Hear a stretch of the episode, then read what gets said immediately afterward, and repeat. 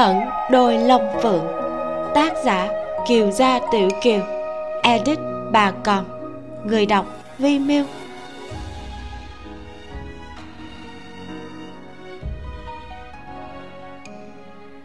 Chương 113 cố nhân. Sau nửa canh giờ, tại một làng chài ngoài vùng duyên hải cách thành kim trúc 60 dặm. Thôn dân nơi này tuy cũng nhận được tin tức giặc oa lên bờ nhưng cũng không di tản đến thành phụ cận trốn tránh. Giặc oa và hải tặc mỗi năm ít nhất đổ bộ năm sáu lần. Các ngư dân đa số đều tập mãi thành thói quen. Dù sao cũng quá bần, cũng không còn gì cho bọn chúng cướp đoạt. Tặc tới thì trốn vào hầm, tặc đi rồi trở ra lại. Đoạn tiểu giang từ binh bộ của nam kinh trở về, ven đường thế nhưng phát hiện tung tích của sư huynh khương hành. Được khấu lỏng phái đi truyền tin đoàn tiểu giang cước trình mau nên đã đi trước một chuyến đến kim trúc.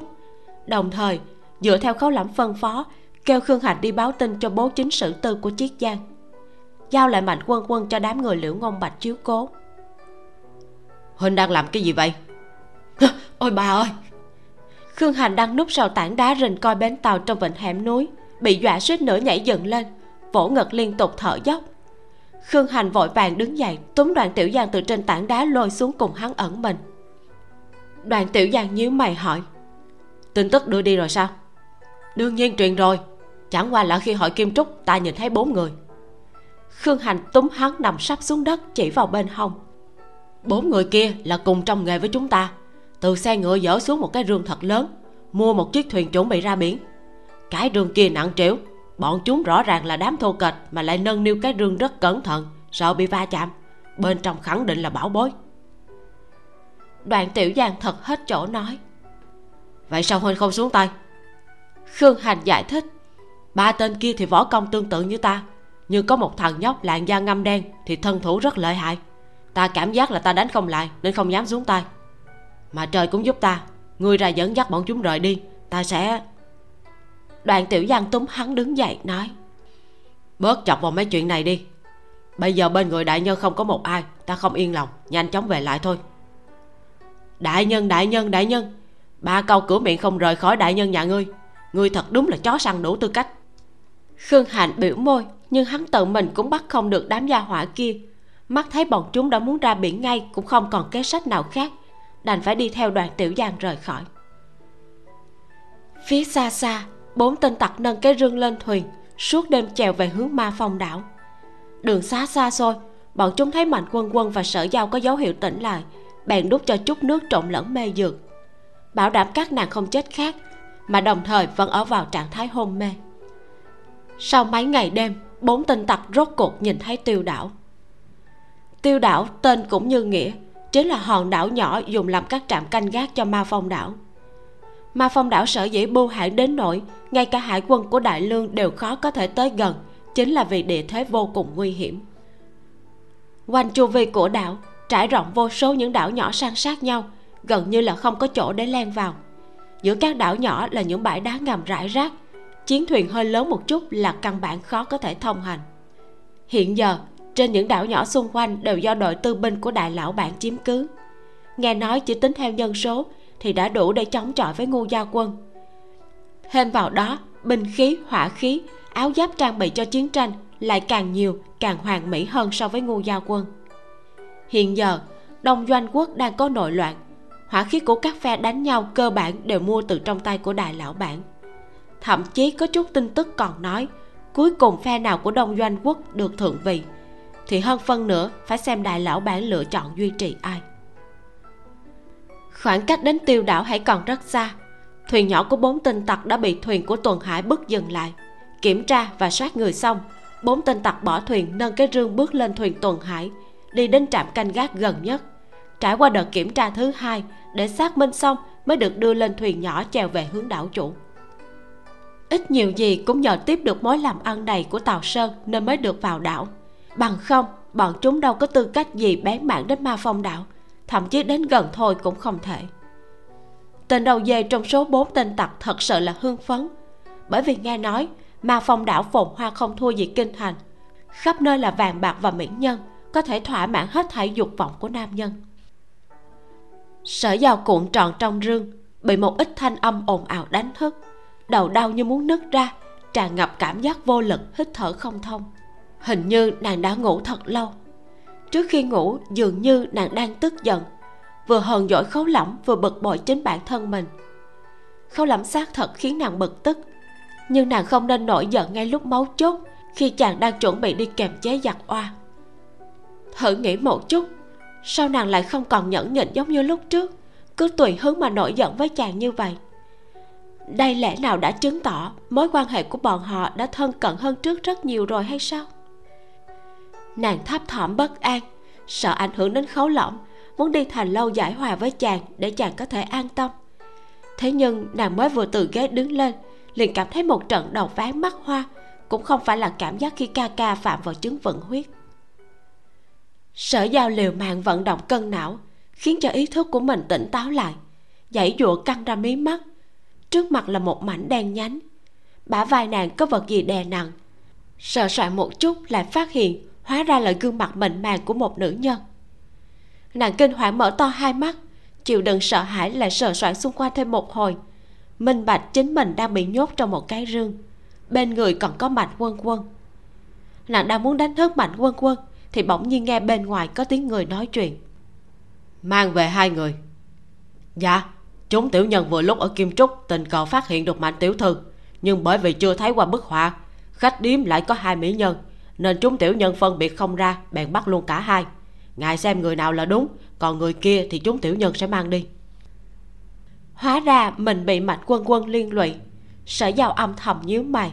Nghe có vẻ như người đang nói chuyện chính là tam gia. Để ta xem. Nghe được tiếng bước chân tới gần, sở giao vội vàng nhắm mắt lại. Một thanh âm kẹo kẹt vang lên. Đột nhiên ánh sáng tràn vào khiến cho đôi mắt của sở giao đau nhức người mặc xiêm y hồng nhạt chính là mạnh mỹ nhân. Còn kẻ đầu tóc bù xù mặt nam trang này.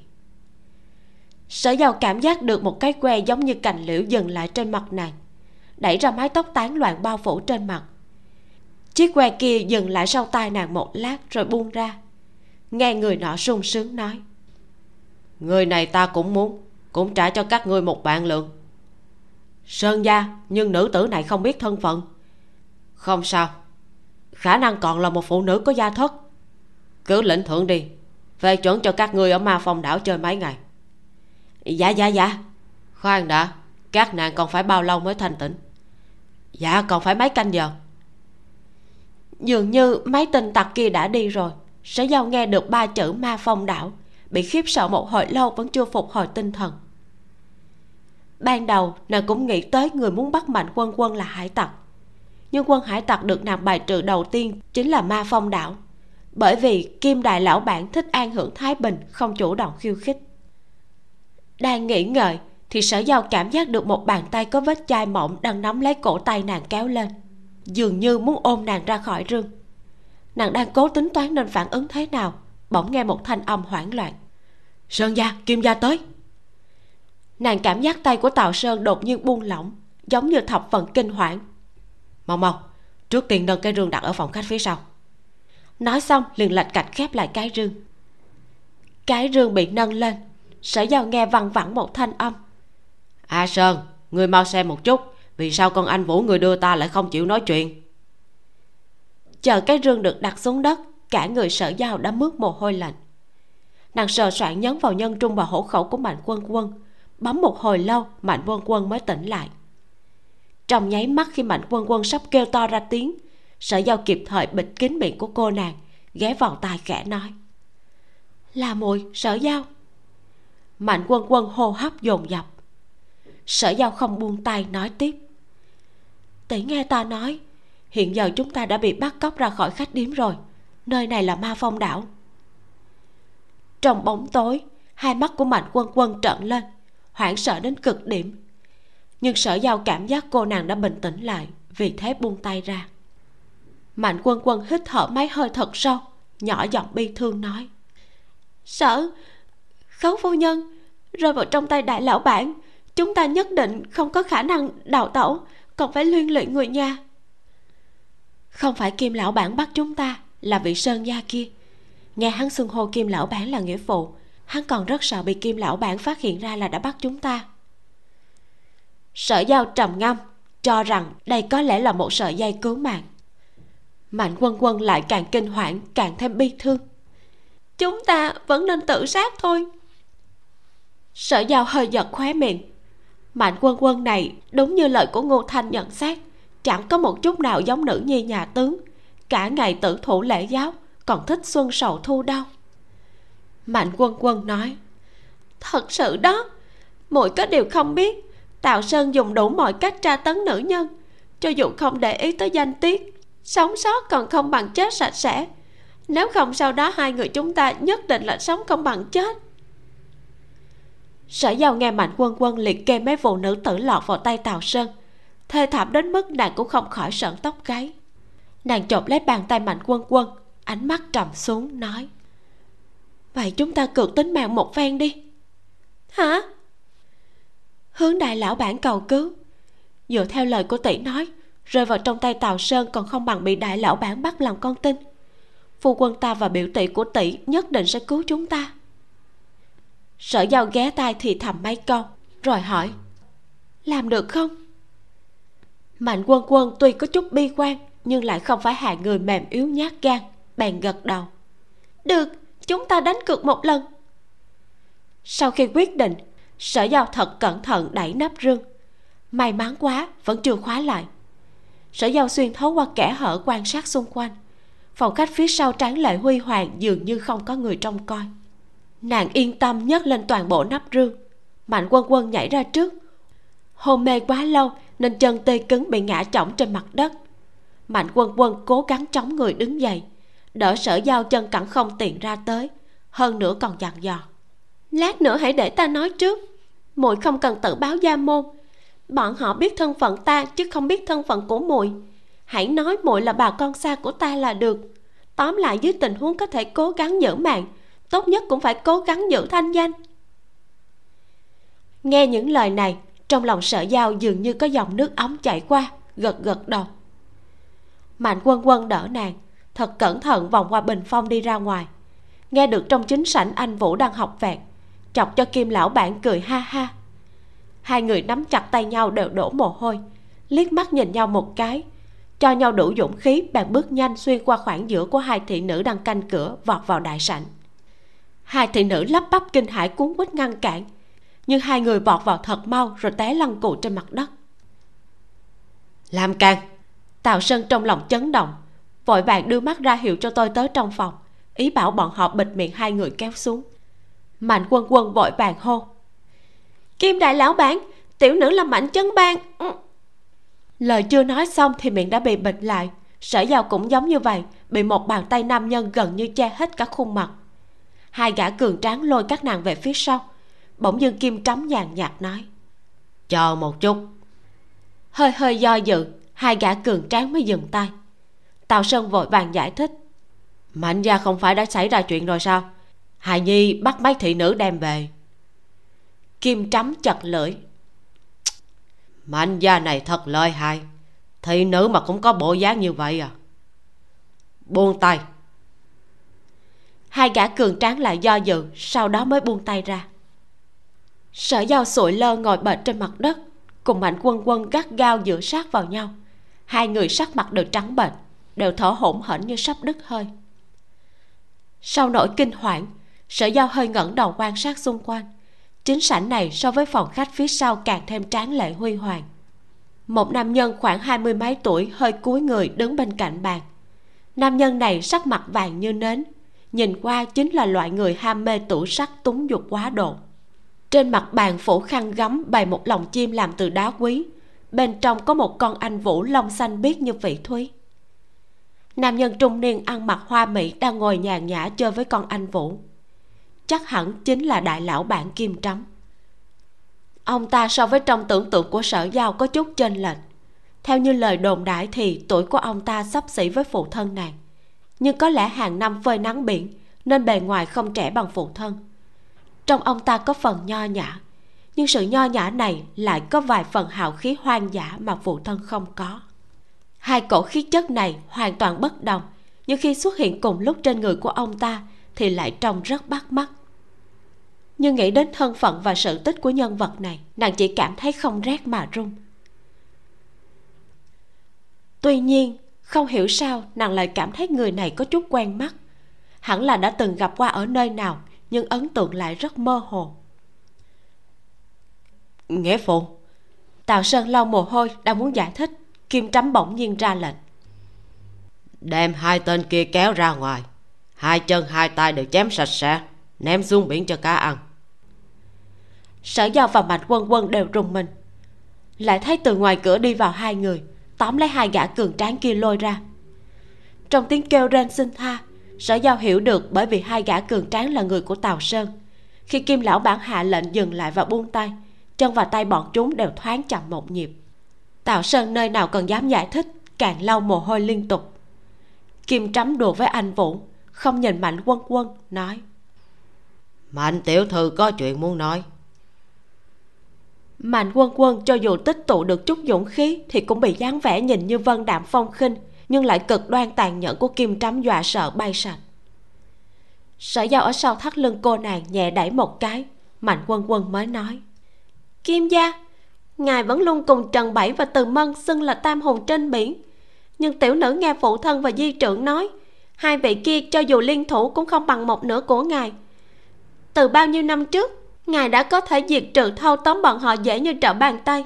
Để thành kiêu hùng duy nhất, nhưng ngài đã không làm vậy. Ngược lại còn cố gắng né tránh bọn họ. Kim trắm hơi cong khóe môi, không nói gì. Mạnh quân quân căng da đầu tiếp tục phân tích. Bởi vì ngài minh bạch đạo lý, cây cao đón gió lớn, có hai cổ thế lực trái phải kiềm chế, triều đình sẽ không tập trung lực lượng đối phó với ngài. Kim trắm rốt cuộc mở miệng hỏi, cho nên tiểu nữ bị chọc tới đây cũng không phải là ý của ngài. Trong lòng tiểu nữ đều biết rõ ràng. Nếu ngài thả tiểu nữ đi tiểu nữ chắc chắn cảm kích ngài.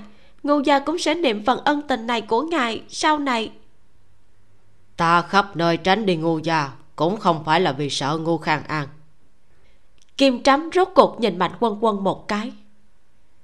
Tiểu cô nương có đầu óc cũng rất có can đảm không hổ là xuất thân tướng môn đáng tiếc ta có một tật xấu rất là hạ tiền một là chán ghét người tư cho là thông minh. Hai là chán ghét người tư cho là thông minh tới áp chế ta. Kim trắm nói chán ghét, nhưng trên mặt vẫn mang theo ý cười. Vô cùng thanh thản đứng lên, từ trên mặt bàn nhấc lên lòng anh vũ đi ra khỏi chính sảnh. Sở giao vốn còn nghĩ có nên tiếp lời mạnh quân quân, đem phụ thân và trượng phu cùng báo danh mang đến càng nhiều áp lực cho kim lão bản. Nhưng xem thái độ này nàng thấy thật may mắn là mình chưa nói gì bằng không càng sẽ hoàn toàn có tác dụng ngược lại.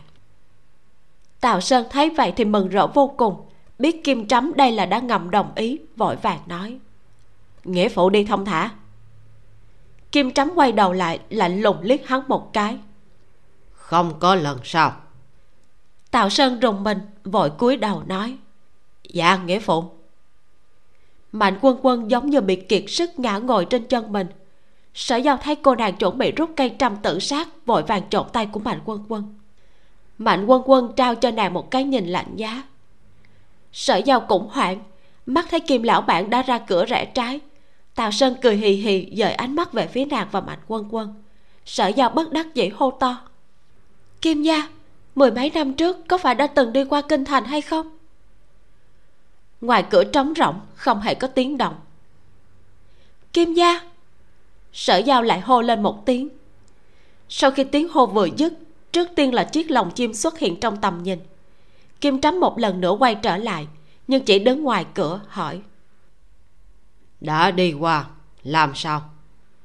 Ngực sở giao phập phòng không kềm chế được căng da đầu nói. Lúc vừa nhìn thấy tiểu nữ đã thấy ngài có chút quen mắt khi còn nhỏ hẳn là đã từng gặp ngài không chỉ một lần. Nàng cẩn thận hỏi một cách nghi hoặc. Có lẽ ngài là bằng hữu của phụ thân. Kim trắm khi nãy chỉ thoáng quét mắt liếc sở giao một cái. Mãi đến lúc này mới nghiêm túc quan sát nàng. Mày hơi nhíu lại hỏi. Phụ thân cô nương là vị nào? Sở giao muốn nói lại thôi. Kim trắm sách theo lòng chim đi vào lại đại sảnh đi về phía sau nói cô nương đi theo ta. Sở giao đỡ chân đứng lên bước chân của kim trắm chậm lại. Lúc này mới thấy nàng một chân cao một chân thấp dường như chợt nghĩ ra điều gì hỏi chân cô nương bị tật. Sở giao cúi đầu đáp phải. Kim trắm không nói nữa đi thẳng về phía sau đại sảnh. Sở giao đi vào theo chưa nói chuyện thì kim trắm đã quay đầu hỏi ngay cô nương là nữ nhi của lại bộ thượng thư sở tu ninh. Nàng sửng sốt. Nếu biết nàng què chân, thì xem ra ông ta vẫn luôn chú ý hướng đi của phụ thân. Nàng quả thật đã không nhớ lầm. Khi còn nhỏ, nàng đã gặp qua kim lão bạn có lẽ gặp qua rất nhiều lần, nhưng bởi vì tuổi quá nhỏ nên gặp ở nơi nào nàng cũng không thể nhớ ra. Ông ta chắc hẳn là bằng hữu chi giao với phụ thân mới đúng. Bằng không sẽ đâu thường xuyên tiếp xúc nhưng từ khi nàng chân chính đặt ký ức vào đầu cho tới nay, người này chưa bao giờ xuất hiện lại. Cho nên nàng cũng nhớ không được. Mãi đến hôm nay nhìn thấy mới gợi lên một ít ký ức mơ hồ. Mà phụ thân chưa từng bao giờ đề cập đến ba chữ đại lão bản, cũng không đặt trọng tâm chú ý đến vùng duyên hải. Nói không chừng còn không biết người này là bạn cũ của mình. Lúc xưa làm bạn với phụ thân, đến nay trở thành kiêu hùng một phương. Sở giao không biết ông ta đã trải qua điều gì nói không chừng đã quyết liệt cắt đứt quan hệ với phụ thân nàng. Nàng tự báo thân phận có khả năng sẽ dẫn tới mối họa, nhưng còn có thể thảm hại hơn so với bị lọt vào trong tay của tào sơn hay sao? Nàng làm ra vẻ ngây thơ gầy yếu, thử thăm dò nhìn về phía kim trắm đáng tiếc lúc này sắc mặt của ông ta không hiện ra hỉ nộ. Rất nhanh, kim trắm xách theo lòng chim đi đến bên cạnh bàn ngồi xuống, nói, cô nương không nhớ lầm khi cô nương còn nhỏ, chúng ta thường xuyên gặp mặt. Cô nương rất thích bám lấy ta. Vẫn nói chưa sỏi, nhưng cứ đòi ta mua kẹo hồ lô. Nháy mắt mà cô nương đã lớn như vậy rồi, còn có thể cùng ta tương ngộ. Ta có cảm giác như là đang ở trong mộng. Ngón tay của sở giao bấm vào lòng bàn tay, rốt cuộc hơi thả lỏng một chút. Giả bộ lộ ra vài phần vui mừng, nói, ngài thật là bạn cũ của phụ thân kim trắm mỉm cười đáp. Phải ta và phụ thân cô nương đã từng là bạn học cùng trường. Nhưng bởi vì một chút sự tình nên đã quyết liệt cắt đứt quan hệ. Quả nhiên đầu của sở giao có chút đau. Kim trắm rất là căm giận bất bình nói. Ta nói cho hắn mẫu thân cô nương hồng hạnh xuất tường. Sau lưng trượng phu trộm gặp nam nhân. Hắn không những không tin còn cực kỳ tức giận cắt bào đoan nghĩa với ta sở giao giật bắn mình, ngụy trang cũng dẹp qua một bên, tức giận mặt đỏ bừng. Ngài ngài đừng vội ăn nói bừa bãi. Kim trắm nhìn nàng, ánh mắt lộ ra vẻ khen ngợi, kiểu như nàng thật thông minh hơn người, chợt cười sang sảng.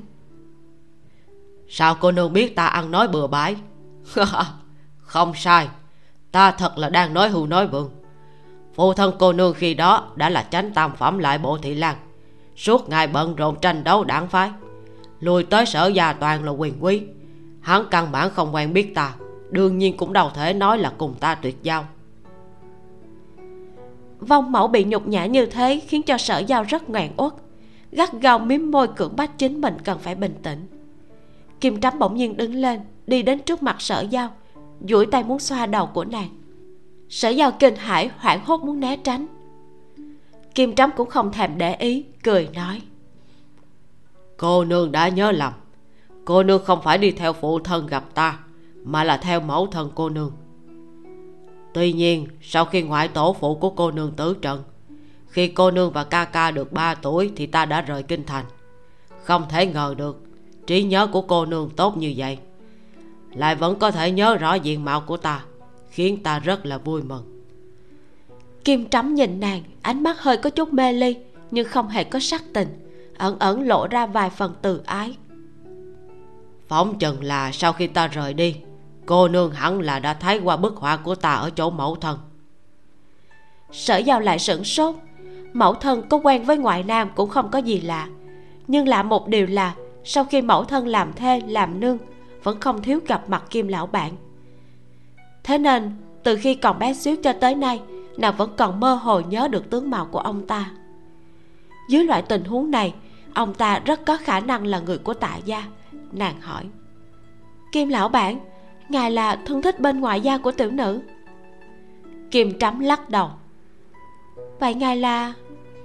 Tiểu dương ngốc, không phải ta vừa mới nói, mẫu thân cô nương hồng hạnh xuất tường.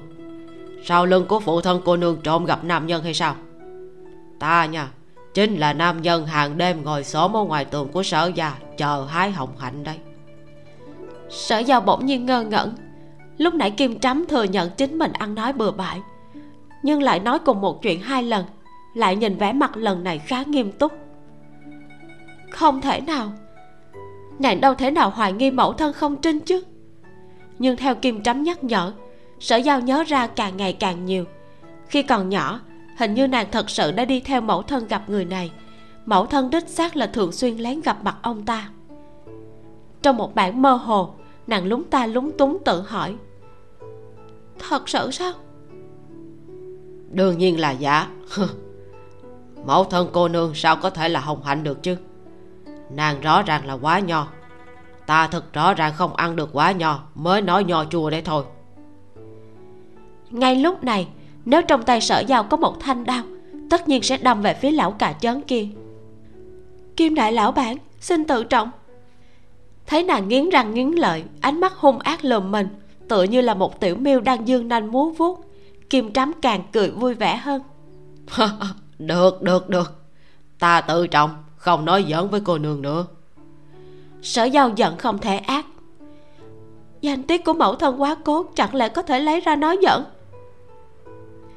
kim trắm duỗi tay ấp lên ngực mình mỉm cười nói tôn trọng ở chỗ này không phải ở trong miệng. Sở giao gắt gao miếm môi cưỡng bách chính mình phải bình tĩnh. Kim trắm chắp tay sau lưng đi quanh nàng một vòng. Mới nhìn thì thấy không giống lắm nhưng nhìn hồi lâu thì cô nương và mẫu thân có vài phần giống nhau đặc biệt là bộ dáng khi nổi giận. Sở giao bây giờ vừa nghe ông ta nhắc tới mẫu thân trong lòng liền khó chịu không thể bình tĩnh được, ngoắt mặt sang một bên. Chương 114 đón mời. Kim trắm cong lên khóe môi, một lần nữa đi về trước bàn ngồi xuống, vẻ mặt nghiêm túc hơn hẳn, nói. Chuyện của ta, cô nương không cần biết quá nhiều, không có bao lớn quan hệ với cô nương. Ngược lại về phần cô nương, năm trước không phải đã gả cho chỉ huy sứ cẩm y vệ rồi à? Vì sao lại cùng mạnh tiểu thư bị bán tới ma phòng đảo vậy? Sở giao ngậm miệng không thèm trả lời. Biết lúc này nên khom lưng cúi đầu, nhưng vong mẫu bị người nhục nhã như vậy, chuyện này mà cũng có thể nhẫn nhịn thì nàng không tránh khỏi là quá bất hiếu. Kim trắm hiển nhiên không phải người có nhiều kiên nhẫn, khẽ cười nói. Ta nể tình mẫu thân cô nương, nên sẽ không thương tổn cô, nhưng vị mạnh tiểu thư kia kim trắm đã đưa ra cảnh cáo một cách thẳng thừng, khiến cho sở giao như rắn bị thuần phục. Siết chặt nắm tay, điều chỉnh cảm xúc rồi trả lời. Phu quân nghe được có một vị thần y am hiểu trị liệu chân tật lui tới ở vùng duyên hải phúc kiến, nên ngàn dặm xa xôi mang tiểu nữ tiến đến bái phỏng. Khi nói tới đây, nàng thấy kim trắm gật đầu, giống như tỏ vẻ khen ngợi đối với hành vi của khấu lộng sở giàu nói tiếp, lúc đi đến hoài hưng thì gặp được mạnh tiểu thư nàng kể ra vụ tào sơn ra tiền ở chợ đen mua mạnh quân quân. Sau đó chúng ta đi vào kim trúc vừa lúc gặp phải giặc oa công thành. Kim trắm rũ tầm mắt như đang suy tư nói hóa ra cao thủ bài trận ngoài thành kim trúc kiềm chế được giặc oa chính là hắn. Nghe kim trắm nói như vậy quả tim treo cao của sở giao rốt cuộc mới hạ xuống. Khâu lẩm đã thành công rồi. Kim trắm đột nhiên ngẩng đầu khẽ thở dài nói. Vốn dĩ căn cứ theo lời đồn thì trong lòng ta cũng coi hắn là một nhân vật anh hào. Chưa từng nghĩ đến hóa ra chỉ là một phế vật vô dụng mà lại thích lập anh hùng. Có bản lĩnh mang thê tử ra cửa mà lại không có bản lĩnh bảo vệ tốt thê tử. Làm sao có thể để bốn tên trộm hoàng cướp đi thê tử như thế? Sở giao biện giải. Chàng đã phái tất cả thủ hạ kim trắm ngắt lời. Ca ca của cô nương cũng tới. Sở giao gật đầu. Phải. Kim trắm lại hỏi. Hai đứa khi còn nhỏ, bộ dạng rất giống nhau. Gần như là không phân biệt được. Không biết bây giờ như thế nào. Sở giao trả lời. Nam nữ rốt cuộc vẫn có khác biệt. Kim trắm hơi gật đầu, lại lẩm bẩm tự nói. Ca ca là thi họa song tuyệt, tri thư đạt lễ không hổ là hậu nhân của sơn đông sở thị. Sở giao thấy kim trắm nói lời này, biểu tình có chút cổ quái. Rõ ràng là khen, nhưng vẻ mặt lại lộ ra chút thất vọng. Nhìn kim trắm lúc này như đang chìm vào cảm xúc của chính bản thân. Không tiếp tục nói chuyện. Sở giao chần chờ hô lên. Kim gia. Kim trắm ngẩng đầu hỏi. Sao vậy? Sở giao không rào trước đón sau, nói thẳng không cố kỵ ngài có thể thả tiểu nữ và mạnh tiểu thư rời đi không? Lúc xưa, kim trâm ái mộ mẫu thân nàng, mẫu thân cũng không bài xích, lén lút gặp mặt. Có thể thấy được quan hệ của hai người chắc hẳn tương đối hòa hợp. Bản thân kim trâm cũng không có mục đích gì với nàng và mạnh quân quân. Buông tha bọn họ cùng lắm chỉ là chuyện nhỏ không tốn sức gì. Nàng bổ sung, tiểu nữ lo lắng cho phu quân và ca ca, lúc này nhất định đang hoảng hốt tìm tiểu nữ khắp nơi vậy à? Kim trắm không tỏ ý kiến đứng dậy bế ngang sở giao lên. Đột nhiên không kịp phòng ngừa sở giao suýt nữa là hét lên. Nhưng chưa kịp làm ra phản ứng gì kim trắm đã bế nàng đi ra chính sảnh đằng trước phân phó cho tôi tới thủ vệ. Mang lòng chim đi theo ta. Đi đến chính sảnh tào sơn ngồi trên ghế vội vàng đứng dậy. Nghĩa phụ. Kim trắm bế sở giao dừng lại trước mặt của hắn nói hai nữ nhân này đưa cho ta. Người muốn cái gì thì đến chỗ ta lấy. Nhìn ra được tào sơn đang luyến tiếc nhưng ở ma phong đảo chả có ai dám trả lời không với đại lão bạn. Hắn không người nói. Nghĩa phụ sao lại nói khách khí như vậy? Hiếm khi ngài để mắt đến đồ chơi của hài nhi. Là vinh hạnh của hài nhi xin ngài cứ nhận. Mạnh quân quân đang ngồi liệt dưới đất và sở giao nghe vậy đều nhẹ nhàng thở phào. Kim trắm vừa lòng gật gật đầu đưa mắt ra hiệu cho thủ hạ. Ý bảo bọn họ bắt mạnh quân quân lại, nói, đưa đến cho sùng nhi. Mạnh quân quân giật nảy người, lại lâm vào khủng hoảng. Kim gia sở giao đồng dạng bị bất ngờ. Tuy nàng không biết tào sơn, nhưng lại từ miệng của ngô thanh nghe qua cái tên đoạn xung, một nghĩa tử khác của kim trắm không chỉ một lần. Nàng hiểu được kim trắm căn bản không tính thả người. Kim trắm phân phó lấy hết trăm trên đầu của mạnh tiểu thư trông giữ cẩn thận không để cho nàng tự sát. Dạ. Không cho sở giao có cơ hội lên tiếng kim trắm bế nàng ra khỏi đại sảnh nói. Yên tâm đại nhi tử kia của ta không gần nữ sắc cũng không giết nữ nhân. Tại ma phong đảo này đặt mạnh quân quân bên người cho hắn trông giữ là thích hợp nhất. Nhìn nho nhã lại tự xưng là thương gia nhưng kim trắm biết võ công sở giao nghĩ dãy dụ cũng vô ích đơn giản lưu lại khí lực hỏi. Kim gia đây là có ý gì? Kim trắm cúi đầu liếc nàng một cái nói. Dĩ nhiên là có ý. Nếu cô nương ngoan ngoãn nghe lời mạnh tiểu thư sẽ bình an không có chuyện gì. Sở giao đón nhận ánh mắt của ông ta. Vậy không biết kim gia muốn tiểu nữ làm gì? Cái gì cũng không cần làm lưu lại trên đảo bồi ta là được. Sở giao lạnh lùng nói. Vậy xin đặt tiểu nữ xuống đất. Tiểu nữ đi đường có chút bất tiện nhưng cũng không phải là phế nhân. Còn bé đành đá thật không hề dễ thương như khi còn nhỏ. Kim trắm tiếc hận lắc đầu. Ra khỏi chỗ ở của tào sơn dọc theo con đường rải đá ven núi để lên chỗ ở của mình càng cao hơn. Cô nương xác nhận mình có thể bò lên con đường núi này sở giao quay đầu vừa thấy, thế mới biết. Hóa ra mình đang ở lưng chừng trên sườn núi giữa ma phong đảo. Tuy là mùa đông, nhưng đang giữa trưa, ánh mặt trời chiếu xuống chói chang. Gió biển mặn mặn tóc vào mặt, trên sườn núi lầu cát san sát khắp nơi. Hướng lên phía trên nhìn xem là từng tòa nhà tạo thành một cung điện hình thù kỳ lạ. Mà nhìn xuống chân núi thì thấy được từng mảng cao ốc dày đặc trải rộng. Lúc này nàng có một loại cảm giác đứng trên đỉnh núi của hoàng cung nhìn xuống kinh thành trăm sắc thái. Đại bản doanh của hải tặc đầy dơ bẩn máu me trong miệng thiên hạ, hóa ra lại là một chỗ giống như thế ngoài đào nguyên. Kim trắm thảy nàng vào chỗ ở của chính mình, trong ngoài canh gác cẩn mật, ngoại trừ điều đó thì cũng không làm khó nàng, còn phái mấy thợ may vá lại đây lấy số đo. Đêm đó, sở giao căn bản không dám chợp mắt liền ngồi trong ghế suốt một đêm. Ngày thứ hai cũng không thấy kim trắm. Sở giao tâm tâm niệm niệm, chỉ mong chứng vận huyết của ca ca sớm phát tác một chút. Nhưng một chút dấu hiệu ngất đi đều không có. Huyện kim trúc.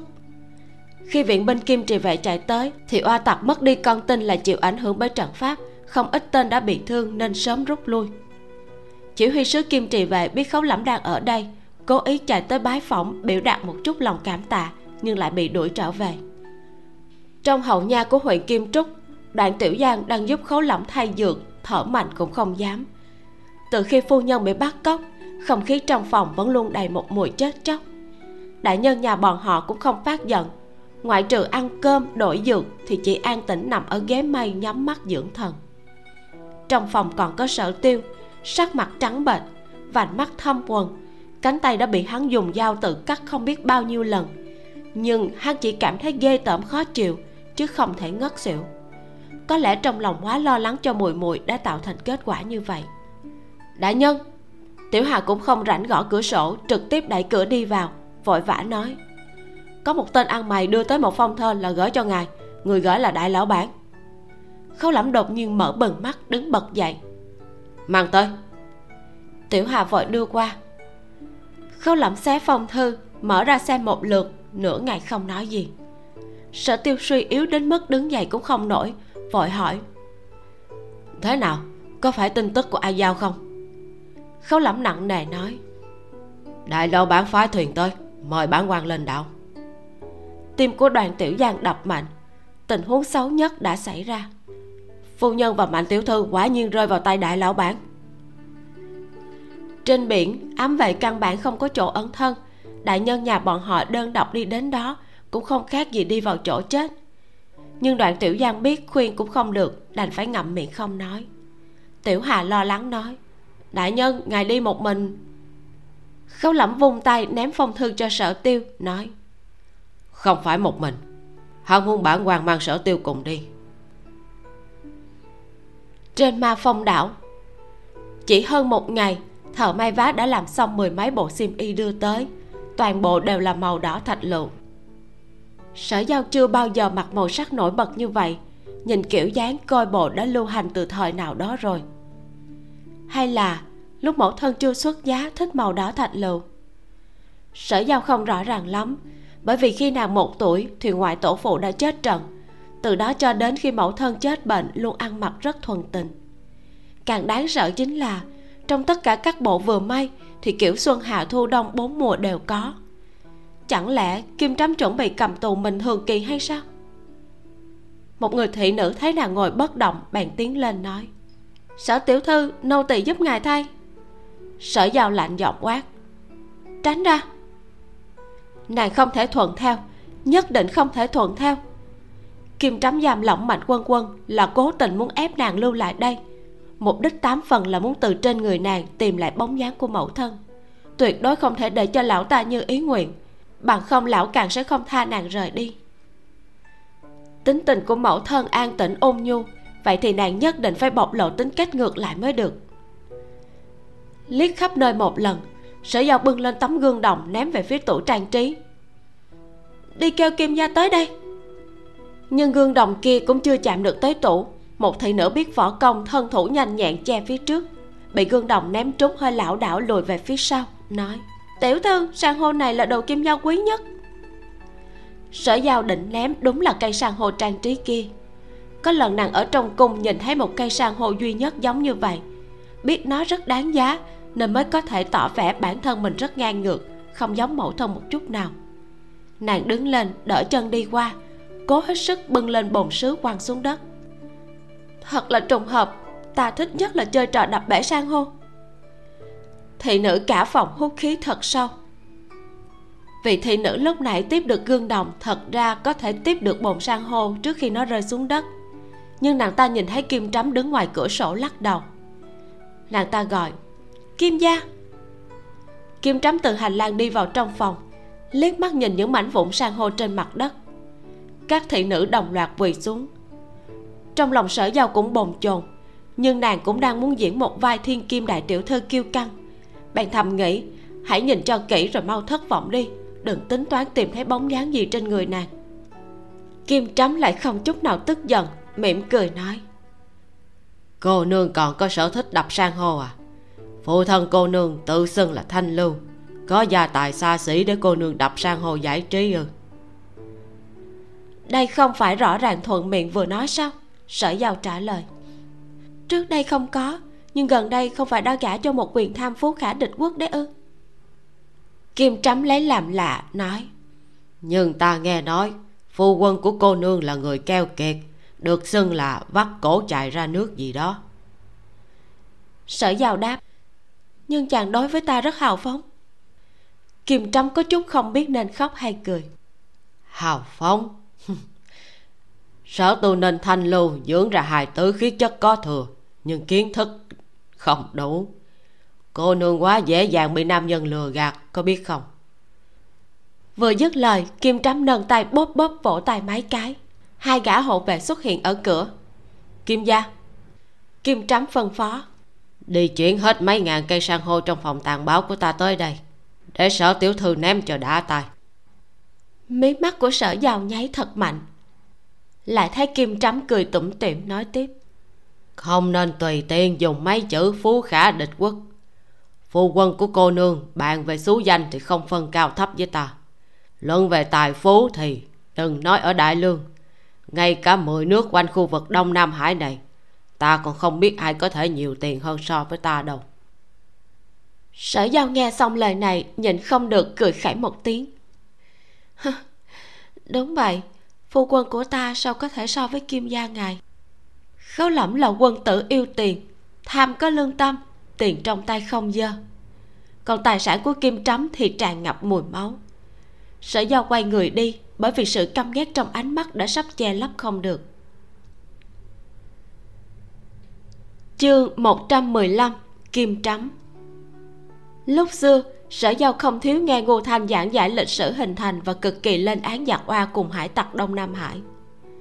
Sau khi đại lương thực hành lệnh cấm biển, trước tiên là giặc oa thường xuyên xâm phạm biên giới, sau đó là những dân chài giả mạo giặc oa thành lập sào huyệt ở thôn xóm, dùng giá thấp mua trà tơ lụa và đồ sứ của quốc nội, nâng giá cao bán đến cho các quốc gia khác trong vùng đông nam hải và người tây dương. Hái chi không nhiều, nhưng thu lại lợi nhuận kết xù càng ngày càng nhiều dân chài gia nhập tổ chức. Tiên đế liền bắt đầu trấn áp tàn khốc, bắt một người giết cả nhà, thậm chí toàn thôn đều bị tội liên đới. Hành động này không những không thể thành công ngăn chặn hiện trạng buôn lậu, ngược lại buộc các dân chài mang cả gia đình thoát ly sự quản chế của triều đình. Lấy hải thuyền làm nhà, hoàn toàn nổi dậy đến mức cướp của để buôn bán, kết thành một tổ chức hải tặc. Số lượng tài nguyên luôn có hạn dĩ nhiên sẽ có những cuộc tranh giành giữa hải tặc và hải tặc. Trải qua nhiều năm thôn tính lẫn nhau, cuối cùng hình thành cục diện tam hùng xưng bá ở khu vực đông nam hải như hiện giờ. Sự uy hiếp bọn hải tặc mang đến so với giặc oa còn nghiêm trọng hơn. Đặc biệt là kim trắm ông ta khác hẳn với hai người kia. Trước khi trở thành đại lão bản, kim trắm cũng chỉ là một đầu một bình thường của đám hải tặc nhỏ. Khi thế đạo trong vùng quốc nội của đại lương đã dần dần ổn định kim trắm liền thu hồi mũi nhọn, không hề khiêu khích triều đình, an tâm bắt đầu làm kinh doanh buôn người và đầu cơ trục lợi hỏa khí quân dụng. Quy mô doanh nghiệp của vị đại lão bản này vĩ đại bao nhiêu, chỉ cần nghe khẩu khí nuốt hết giang sơn vừa rồi là có thể biết ngay. Mặc dù nhìn không thấy vẻ mặt căm ghét của sở giao, nhưng kim trắm cảm giác được, cười khẩy một tiếng, nói. Tiền chi là vật chết, không thể nói là có dơ hay không nhân tâm mới là bẩn thỉu. Sở giao không buồn hé răng. Sau đó, thủ hạ của kim trắm bắt đầu yên lặng khuân sang hô vào viện. Kim trắm nghiêng người nhường đường, nói, cứ quẳng đi. Đủ rồi. Sở giao lạnh mặt đỡ chân đi trở về trước bàn trang điểm ngồi xuống, quét mắt một đường nhìn các thị nữ đang nâng những bộ xiêm y đỏ đứng đầy phòng. Cùng với mấy bà tử đang chuẩn bị trang điểm chải chuốt cho nàng, chua chát hỏi xin kim gia cho tiểu nữ một lời chắc chắn. Đến tột cùng, phải làm thế nào mới bằng lòng thả tiểu nữ và mạnh quân quân rời đi? Chỉ cần mặc xiêm y mẫu thân thích chứ gì? Đeo trang sức giống như mẫu thân, bắt chước tính tình của bà, như vậy là đủ rồi phải không? Kim trắm thấy bỗng nhiên tinh thần của nàng sa sút thì hơi sửng sốt, nói. Cô nương cho rằng ta muốn làm cô nương giả trang thành mẫu thân. Muốn từ trên người cô nương tìm lại bóng dáng của bà ấy cho nên mới cố ý làm bộ điệu kiêu ngạo ương ngạnh, quăng bể sang hồ để cắt đứt tâm tư của ta, khiến ta thả cô nương rời đảo à. Sở giao hỏi lại, chẳng lẽ không phải? Vội vàng may áo chỉ trong vòng một ngày là xong. Tất cả đều là một màu đỏ thạch lựu. Bốn mùa xuân hạ thu đông đều có, mỗi quý ba bộ, còn toàn là những kiểu dáng xưa. Nếu ông tính lưu lại ta bên người, coi như thế thân của mẫu thân không muốn thả ta đi vậy thì cậu xin ông thả đi mạnh quân quân. Không cần phải dùng nàng để áp chế ta. Dù sao ta cũng chỉ là một người què. Có muốn thì cũng trốn không thoát. Càng sẽ không tự mình ngu ngốc tìm chết. Bộ dáng to gan lớn mật này của cô nương. Thật ra rất giống với mẫu thân kim trắm cười khổ một tiếng lại nhìn mảnh vụn của cây san hô mà ông yêu thích nhất vùng vãi dưới đất. Nhặt lấy một mảnh cầm trên tay ngắm nghía rồi chật lưỡi món đồ này thật sự khiến ta có chút thịt đau đó. Sở giao quay người đi. Kiểu dáng quần áo lỗi thời là vì tuổi tác ta đã cao. Suốt bao nhiêu năm qua nuôi trên đảo một nhóm thợ mai tài nghề tuy là rất tốt nhưng tuổi cũng đều không nhỏ. Kim trắm thấy sở giao tâm tư sâu sắc chứ không đơn thuần giống như lúc trước biểu hiện ra cuối cùng quyết định giải thích cho nàng. Cũng trách ta hôm qua đưa cô nương tới đây, vừa lúc gặp chuyện quân thần, không tới đề cập với cô nương rõ ràng kim trắm an bài phòng của sở giao ở noãn cát bên trái phòng ngủ của mình. Ông ta vòng qua tấm bình phong trở về phòng ngủ. Khi quay lại trong tay cầm một bức họa cuộn tròn. Xua xua tay cho thị nữ lui hết. Kim trắm mới đặt bức họa cuộn tròn trên bàn trang điểm trước mặt sở giao. Khi kim trắm thật cẩn thận mở ra bức họa hô hấp của sở giao lỡ đi một nhịp. Trong bức họa chính là mẫu thân của nàng khi chưa xuất giá. Ngồi bên hồ nước trong hoa viên tạ gia đang cầm quạt nghỉ ngơi. Mặc một bộ xiêm y xanh lam nhàn nhạt nụ cười nhẹ nhàng mắt đẹp long lanh tràn ngập sự thẹn thùng của thiếu nữ. Mẫu thân của cô nương thích màu xanh nước biển không thích màu đó thạch lựu đâu. Sở giao ngẩng đầu nhìn kim trắm kéo ghế dựa ngồi xuống bên cạnh mình. Từ đầu chí cuối ánh mắt của ông ta không hề rời khỏi bức họa cuộn tròn. Ta bảo thợ mai chế tạo gấp gáp vài bộ xiêm y đỏ cho cô nương là muốn vẽ cho cô một bức. À không là bốn bức xuân hạ thu đông. Nghe lời này sở giao ngẩn ra. Cô nương có lẽ không biết trên ma phong đảo hơi ẩm rất nặng màu vẽ phai đi rất mau nếu dùng chu sa để họa thì sẽ phai chậm một chút. Tựa như bức họa này nhiều năm qua ta đã lấy vải dọc bao kính mít. Đã rất ít khi lấy ra nhưng vẫn phai màu lợi hại. Kim trắm vươn tay ngón tay chỉ vào xiêm y trên người bức họa. Cô nương nhìn xem. Áo váy vốn cũng không phải màu nhạt như thế. Bởi vì không thoa phấn son nên đường nét trên mặt cũng bắt đầu có chút mơ hồ rồi sở giao nhìn chằm chằm bức họa cuộn tròn. Chỉ cảm thấy thiếu nữ trong bức họa vừa quen thuộc lại vừa xa lạ. Khi nàng một tuổi thì ngoại tổ phụ chết trận tạ gia xuống dốc. Phụ thân lại ở trong triều hô mưa gọi gió. Cả ngày bận rộn không nhìn thấy bóng người. Trong phủ còn bao nhiêu di nương bị các thế lực nhét vào.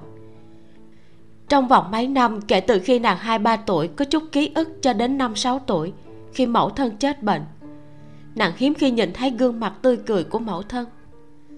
Thế nên, động lại trong ký ức của sở giao, mẫu thân trước nay đều luôn có bộ dáng sầu khổ. Vì thế, nàng từng ở trong lòng oán hận phụ thân. Mãi đến khi thay thế ca ca học hành ở quốc tử giám, tiếp xúc với thế giới của nam nhân, nàng mới chậm rãi hiểu ra, sống trong một thế đạo bấp bênh như vậy, chỉ nam nhân nào không đủ bản lĩnh mới có thể dồn tâm trí vào chuyện nhi nữ tình trường phụ thân không phải là người vô tình.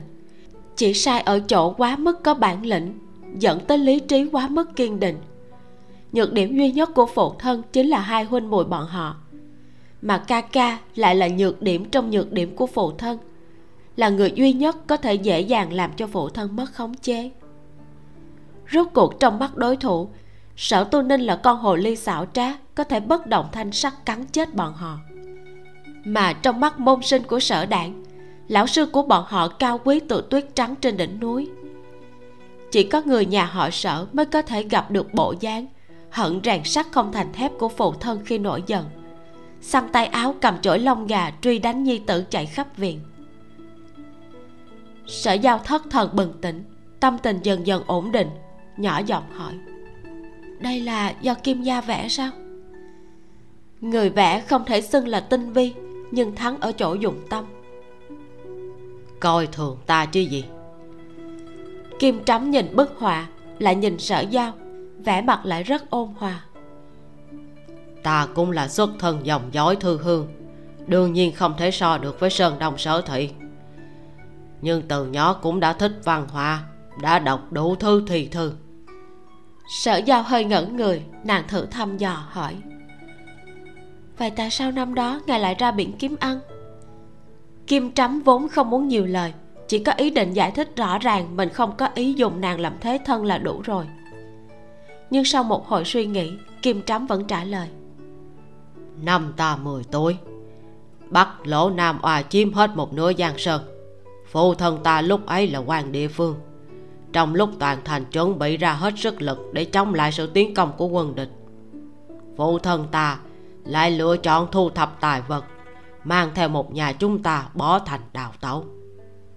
Sở giao truy vấn, sau đó thì sao? Trước khi thoát đi, ta quay lại nhìn thấy trong thành, ngay cả nữ nhân cũng cầm đồ dùng nhà bếp mà bò lên trên thành lâu chuẩn bị chiến đấu. Quay đầu lại thì lại thấy phụ thân của ta trốn trong xe ngựa kiếm kê tài vật. Giọng nói của kim trắm hơi chận lại, không biện giải vì thế đi được đến nửa đường. Khi nghỉ ngơi ta đợi người nhà không chú ý bèn nháy xe chạy thoát. Đến nay đã qua 30 năm ta chưa từng trở về nhà. Sở giao kinh ngạc. Trong loạn thế tuổi nhỏ như vậy ngài làm thế nào để sinh tồn? Kim trắm buồn cười. Làm sao lại không được? Ta đã 10 tuổi chứ đâu phải là một tuổi. Còn có thể để mình bị đói chết hay sao sở giao thấy kim trắm nói một cách vân đạm phong khinh nên cũng thản nhiên hỏi. Cho nên ngài liền tới đông nam hải làm hải tặc. Kim trắm lắc đầu khí phách hăng hái nói. Đại trưởng phu nên đề bút an thiên hạ lên ngựa đỉnh càng khôn.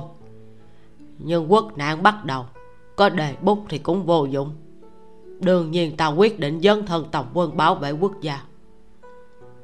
Bỗng chợt buồn rầu xuôi vai nhưng bảo vệ quốc gia không phải ta muốn bảo vệ là có thể làm được. Ta đi dự thi đồng tử quân. Bởi vì quá mức suy nhược nên các hạng mục khảo hạch đều kém cỏi nhất bị đá thẳng ra khỏi doanh địa. Suy nhược sao?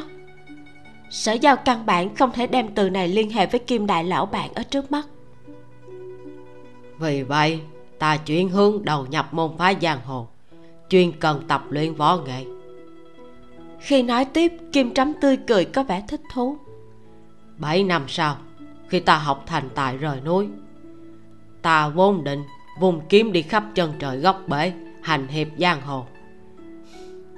Kết quả, qua mấy lần dân mà rút kiếm, ta trở thành tội phạm bị truy nã của quan phủ. Cả ngày bị đám săn người bao vây chặn đường. Ta giỡn quá, bèn vào lục lâm làm sơn phỉ khóe miệng cô sở giao giật giật. Cuộc đời kim trám trải qua cũng thật là bi kịch, nhưng giọng điệu của ông ta lại mang theo một chút tự dẻo, cực kỳ thoải mái. Sở giao không khỏi nhớ tới khâu lỏng cũng là người từ dưới tầng chót nhất của xã hội bò lên trong loạn thế. Mỗi khi chàng kể lại những gì mình đã từng trải qua, đều mang theo một tia tối tâm có lẽ là vì thân phận như nước chảy bèo trôi, một đường chưa từng được lựa chọn vận mệnh cho chính bản thân kim trắm thì ngược lại đều có sự lựa chọn cho riêng mình. Kết quả tốt hay xấu ông ta vẫn có thể thản nhiên tiếp thu. Cho nên suy nghĩ trong lòng khấu lẫm chính là ông trời khốn nạn cứ thích chơi ta. Mà suy nghĩ trong lòng của kim trắm chính là ha, lão tử chính là muốn chơi với ông trời.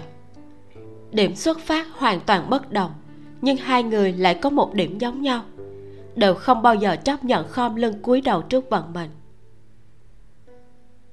lúc này bên ngoài bỗng có người bẩm báo.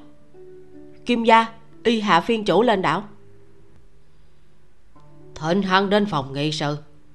Dạ. Kim trắm đứng lên nhưng vẫn hướng sở giao giải thích tiếp. Khi đó thiên đảng hoành hành lục lâm không phải đều là đám thổ phỉ trộm cướp trong tổ chức có rất nhiều chiến sĩ có lòng yêu nước.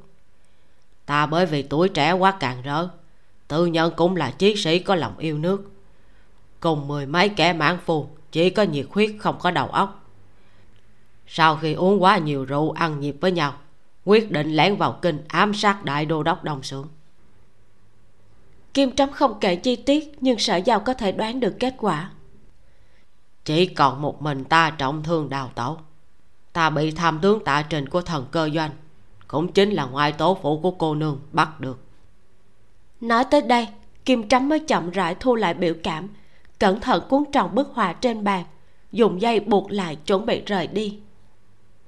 Lúc đó ta cứ tưởng mình hắn phải chết không thể nghi ngờ. Nhưng ngoại tố phụ cô nương cũng không giao ra ta đang trọng thương hấp hối cho đám hoạn quan.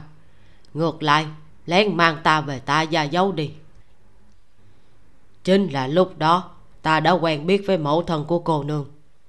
Bắt đầu cảm thấy bản thân mình không thể nào tiếp tục sống những ngày hoang đường như thế nữa. Là lúc nên hồi đầu rồi. Nghe đến đó sở giao khẩn trương ngừng thở. Khi đó mẫu thân của cô nương sắp cập kê mà ngoại tố phụ của cô nương cũng không biết là coi trọng ta ở điểm nào muốn cho ta dùng lai tên thật ở rễ tạ gia vì ta gia mà gánh vác. Kim trắm hơi thở dài nhìn về phía sở giao nói tiếp. Lúc đó ta đã đồng ý nhưng lại nhận được thư cầu cứu của bạn tốt từ phúc kiến gửi tới. Xin ta đi cứu nhi tử của hắn bị lọt vào tay hải tặc. Bạn tốt kia chính là huynh đệ kết nghĩa của ta nên ta không thể nào mà không cứu vì thế hứa với mẫu thân cô nương đợi ta trở về liền cưới nàng. Cùng lắm là ba tháng. Thế mà mãi đến lúc này sở giao mới nhìn thấy kim trắm lộ ra chút thê lương kiểu như chuyện cũ ngẫm lại mà kinh. Ta đi một chuyến hết hai năm rưỡi khi hồi kinh thì mẫu thân cô nương đã xuất giá. Đó là sự thật. Sở giao cũng chẳng cần phải đắn đo bằng không nàng cũng không phải họ sợ. Ở phúc kiến ngài đã gặp chuyện ngoài ý muốn. Ta không muốn nhắc lại. Tóm lại cả đời này của ta chỉ hối hận duy nhất một sự kiện chính là chuyến đi kia. Hai ta phải chịu nỗi đau mất đi tình yêu chân thành và cũng mất đi một người bạn thân thiết trong cuộc đời. Kim trắm vòng qua một chiếc ghế chuẩn bị rời đi gạo đã thành cơm cha cô nương cũng là một nhân tài. Ta một người một kiếm, chuẩn bị tiếp tục coi bốn biển là nhà. Nhưng ngày đúng lúc đó thì đại lương và bắc nguyên khai chiến ở tháp nhi cốc. Ngoại tổ phụ của cô nương thống lĩnh ba đại doanh, bồi thanh thượng ngự giá thân chinh kinh thành bỏ trống không có quân phòng thủ. Ta không yên lòng mẫu thân cô nương đang có thai trong người. Vì thế ta không đi nữa chờ khi tiểu nữ hai ba tuổi thì ngài mới rời khỏi kinh thành. Sở giao lặng lặng nhìn kim trắm dựa theo tin đồn về kim trắm ở đông nam hải cũng là lúc đó. Kim trắm chỉ gật đầu. Phải. Đối với nửa đời trước kim trắm thuật lại thao thao bất tuyệt. Trong đầu sở giao hiện lên một thiếu niên kim trắm khí phách hăng hái tiêu sái cực kỳ. Nhưng từ khi nhận được phong thư cầu cứu của bản thân thần thái của kim trắm hoàn toàn thay đổi sự tình phát sinh trong hai năm rưỡi kia nhất định đã làm cho ông ta đau đớn muốn chết. Sở giao chờ nghe đến tột cùng vì sao từ một chiến sĩ có lòng yêu nước lại biến thành một kiêu hùng máu lạnh như hôm nay. Nhưng kim trắm lại không có ý tiếp tục nói nữa. Cầm bức họa cuộn tròn vòng qua bình phong trở lại phòng ngủ chính của mình. Sở giao nghe tiếng ngăn kéo khép mở, còn có tiếng lục lạc giòn vang. Chương 116 uy phong. Sau khi cất xong bức họa, kim trắm lại quay trở về noãn cát, mỉm cười ôn hòa, nói, tiểu giao giao nếu ngại xiêm y khó coi, mấy hôm sau ta sẽ đưa về thợ mai và thợ theo vùng tô châu lên đảo. Tùy tiểu cô nương lựa chọn màu sắc và kiểu dáng, làm cho đến khi nào tiểu cô nương vui vẻ mới là quan trọng nhất. Còn chuyện ta sợ bức vẽ phai màu cũng là ta đã nghĩ quá nhiều. Bức họa kia ta đã cất giữ hơn hai mươi mấy năm. Với số tuổi này của ta, làm sao lại còn có thể có thêm được cái hai mươi mấy năm mà lo xa như thế nữa chứ? Kim gia sao lại nói thế? Hiện giờ ngài vẫn đang chính trực tráng niên mà. Sở giao thật không phải là khen đại bôi. Khi mười mấy, hai mươi tất nhiên bừa bãi tiêu sái. Nhưng qua bao nhiêu năm thăng trầm, một nam nhân giống như trải qua lễ rửa tội trở nên ổn trọng thành thục. Lúc này mới là người có mị lực nhất. Vốn dĩ tiểu nữ cũng không ghét bỏ gì kiểu dáng của y phục. Nghe ngài giải thích xong thì cứ như vậy là được rồi. Kim trắm cười, nói, không cần chấp vá đâu. Dù sao, cô nương cũng không thể rời đá quá sớm. Không phải là cô nương sợ phu quân và ca ca lo lắng hay sao? Hôm qua, ta đã phái người truyền tin mời bọn họ lên đảo tới bồi cô nương rồi. Sắc mặt của sở giao đột nhiên trắng bệch. Kim gia ngài kim trắm ý bảo nàng tạm thời đừng nóng nảy nói. Không có ý gì khác đâu. Ta đã gặp lại cô nương làm sao có thể không gặp luôn ca ca của cô nương được? Huống chi ta đã phái người đi tìm vị thần y kia.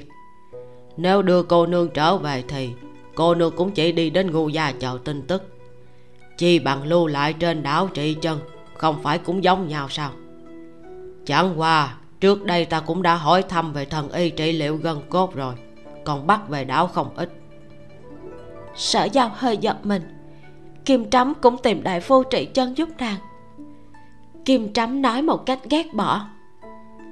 Cái đám gọi là thần y thật sự có một đống tật xấu. Kiểu này không trị kiểu kia không trị. Ta bèn bóp nát xương bánh chè của bọn họ xem bọn họ có chịu trị hay không. Cuối cùng chứng minh toàn là những hai người có tiếng mà không có miếng. Sở giao hít vào một hơi thật sâu kim trắm an ủi. Cho nên cái gã gọi là thần y này cô nương cũng chớ ôm quá lớn hy vọng. Sở giao vốn cũng không ôm hy vọng hiện giờ chỉ âm thầm toát mồ hôi lạnh cầu phúc cho vị thần y kia bên ngoài lại truyền đến thanh âm. Kim gia, y hạ.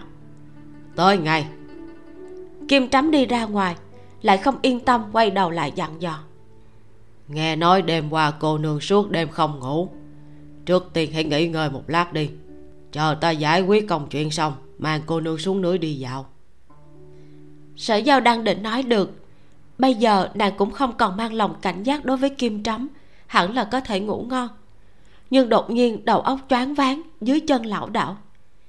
Kim trắm vốn đã đặt tay lên cửa, thấy thế vội vàng phóng tới đỡ lấy nàng. Sở giao biết rốt cuộc ca ca đã bị vận huyết, trong lòng vui mừng, vội vàng giải thích. Một đêm không ngủ nên đầu óc có chút choáng váng. Tiểu nữ đi nằm một lát là được. Kim trắm thấy bộ dáng này không giống như là nghỉ ngơi không đủ. Trước tiên ôm nàng lên giường, duỗi tay sờ trán nàng, độ ấm vẫn còn ổn cô nương. Trong chớp mắt, sở giao đã mất đi ý thức. Kim trắm vội vàng đẩy cửa sổ hét lên. Kêu hoàng đại phu tới đây. Tại huyện kim trúc, sở giao từ trên giường mở to mắt, hít một hơi thật sâu. Khấu lẩm ngồi ở mép giường nhìn sở giao không chớp mắt, chờ nàng nói câu đầu tiên biểu lộ cảm xúc. Để qua đó mà có thể phán đoán, mấy ngày nay nàng đã trải qua tình cảnh gì nữ tử yếu ớt, dung mạo diễm lệ, mà bị bắt vào trong ổ hải tặc sẽ phải phát sinh chuyện gì? Khấu lẩm căn bản, chỉ suy nghĩ thôi cũng không dám. Loại cảm giác thất bại bất lực với bản thân như thế này, rất nhiều năm hắn chưa từng trải qua. Sở giao dãy dụ ngồi dậy, ánh mắt quét một vòng, thoáng nhìn thấy trên mặt đất có một đống vải bông đầy máu. Nàng vội vàng chụp lấy cánh tay của khấu lẩm xem xét trái phải chàng bị thương sao? Bị thương chỗ nào? Ở sau vai khấu lẩm vội trả lời nàng chú ý quan sát thần sắc của nàng hình như vẫn còn ổn. Không cẩn thận bị chém một đau đã bôi một lọ kim sang dược trân quý một ngàn lượng vàng rồi. Năm ngày nay cũng đã tương đối lành lại không sao nữa. Máu kia không phải của ta là của ca ca. Sở giao vừa mới thở vào một hơi lại nghe được câu sau của khấu lẩm mới cảm giác cổ tay thật sự là đau thấu tim. Vén lên tay áo vừa thấy hóa ra cổ tay đã bị đau cắt máu thịt nhầy nhụa. Ta nhận được thư của đại lão bản mời ta và ca ca lên đảo nhưng không dám hành động thiếu suy nghĩ. Khâu lẩm từ trong lòng ngực lấy ra kim sang dược trị thương rất hiệu quả kéo qua cổ tay của nàng. Đột nhiên có chút không dám nhìn vào đôi mắt của sợ giao. Nếu biết chắc chắn nàng vẫn còn sống ở trên đảo thì đầm rồng hang hổ ta cũng sẽ đi nhưng suốt mấy ngày qua, ca ca vẫn không thể cảm ứng được nàng. Ta có chút hoài nghi có phải nàng đã chết hay không. Nếu đúng như thế, ta mang ca ca lên đảo cũng vô ích mà thôi. Cho nên ta đã ra tay tàn nhẫn, chém thêm ca ca mấy đau. Nàng có thể thông cảm được không? Sở giao gật đầu tỏ vẻ mình hiểu được. Thấy ánh mắt của khấu lẩm vẫn luôn trốn tránh. Nàng vỗ vỗ mu bàn tay của chàng trấn an. Chàng làm đúng phu quân, thiếp không sao hết, bình an vô sự. Vốn dĩ là nàng cũng muốn thử khấu lẩm một chút. Nếu bản thân bị nhục nhã mất đi trong sạch, thì thái độ của chàng sẽ như thế nào? Nhưng nàng biết thử như vậy không hề hay ho gì hết, sẽ chỉ làm cho khấu lẩm khó chịu nhiều hơn. Vì thế, vội vội vàng vàng thuật lại chuyện kim trắm là người quen cũ của mẫu thân từ đầu đến cuối. Khâu lẩm nghiêm túc nghe phải mất thật lâu mới tiếp thu được nàng thật sự không bị tàn phá gì. Cũng không phải là ngụy trang tỏ ra bình tĩnh. Cả người hắn rốt cuộc như được hồi sinh, thở hắt ra một đống âu lo tích tụ trong lòng ngực. Không đợi sở giao nói xong, đôi tay hắn chụp lấy tay của nàng, nói, giao giao, ta cam đoan với nàng. Sau này gặp phải loại tình huống này, ta nhất định không bao giờ xen vào chuyện của người khác nữa. Sẽ ở bên cạnh bảo vệ nàng một tấc không rời đây chỉ là một lần ngoài ý muốn thôi. Sở giao ngắt lời. Chàng không hề sai. Lần sau gặp loại tình huống này, chàng vẫn nên nghe theo lương tâm của mình mà làm việc. Không thể vì chuyện nhỏ mà bỏ qua đại sự được. Đừng bao giờ nghĩ rằng trên thế gian này làm người tốt sẽ không được hồi báo. Chàng xem, cho dù đây chỉ là một lần ngoài ý muốn, nhưng chẳng phải tiếp đang được trời phù hộ hay sao? Không chừng chính vì chàng cứu được những đứa bé kia mà thiếp mới có thể được hưởng phúc báo này đó. Khâu lẩm hơi sửng sốt. Ta không hiểu được nàng. Sở giao ngạc nhiên. Làm sao vậy? Khâu lẩm càng không hiểu. Trước đó nàng còn cho rằng ta xem trọng tiền tài hơn nên nổi giận với ta. Hai chuyện này có ý nghĩa khác nhau. Sở giao cũng không biết giải thích như thế nào. Thôi khoan hãy đề cập tới chuyện đó. Phu quân thiếp cảm thấy kim lão bản có thể là người của thiên ảnh. Khấu lẩm thu lại cảm xúc trước tiên xử lý chính sự nói. Nghe nàng kể lại thì đích xác là có khả năng. Bởi vì nếu thiên ảnh muốn cho giang sơn đổi chủ thì nhất định phải có thực lực kinh tế hùng hậu. Bằng không sẽ không thể nào vận hành một tổ chức khổng lồ như thế. Trước nay ta luôn thắc mắc không biết tài chính của thiên ảnh phát ra từ nơi nào. Nếu kim đại lão bản thật là nơi phát ra vậy thì tiền tài của tổ chức kia cũng không tránh khỏi quá dơ bẩn. Mệt bọn chúng còn dựng cờ hiệu cứu nhân độ thế.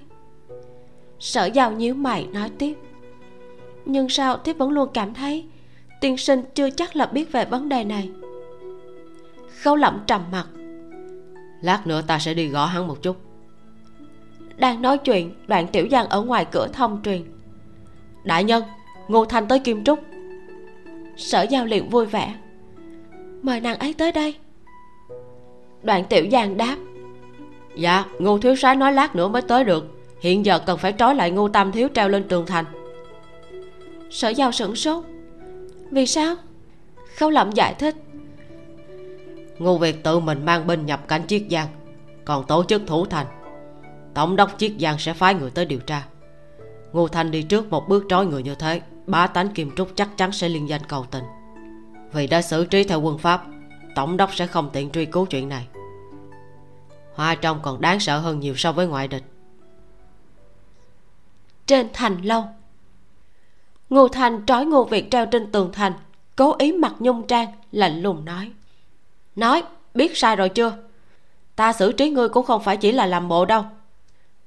Ngô việt bị dây thần thòng ra khỏi thành lâu treo lơ lửng, giận không thể ác. Để sai chỗ nào? Để thủ thành là không đúng sao? Ngô thanh giận dữ nói. Kim trúc bộ cần ba mươi mấy người các ngươi đến thủ thành.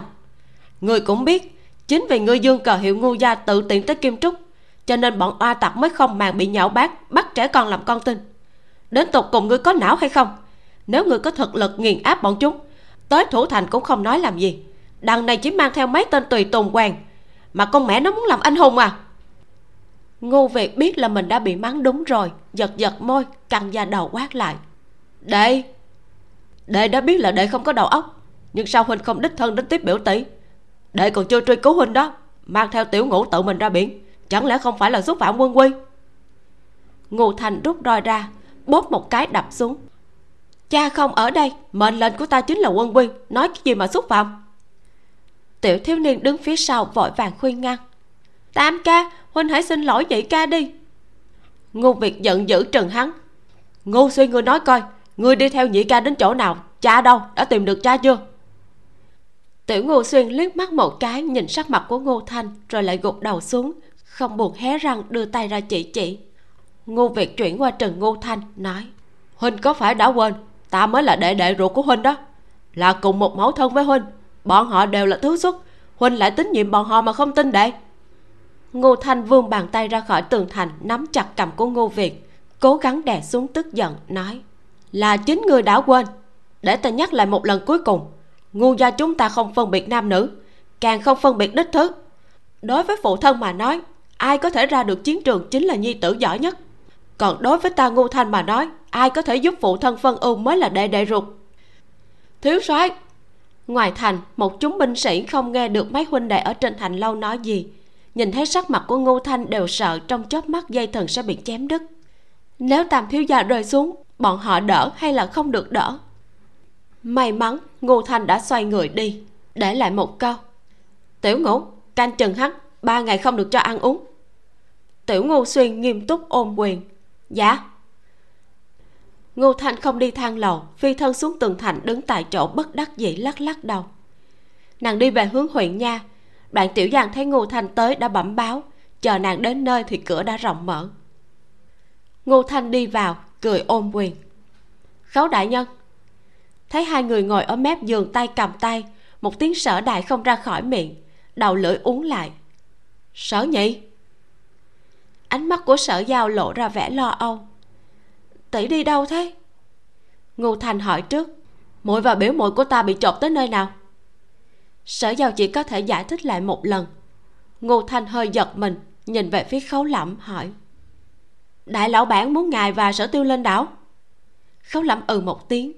Ngô thanh trầm ngâm một lát, nói.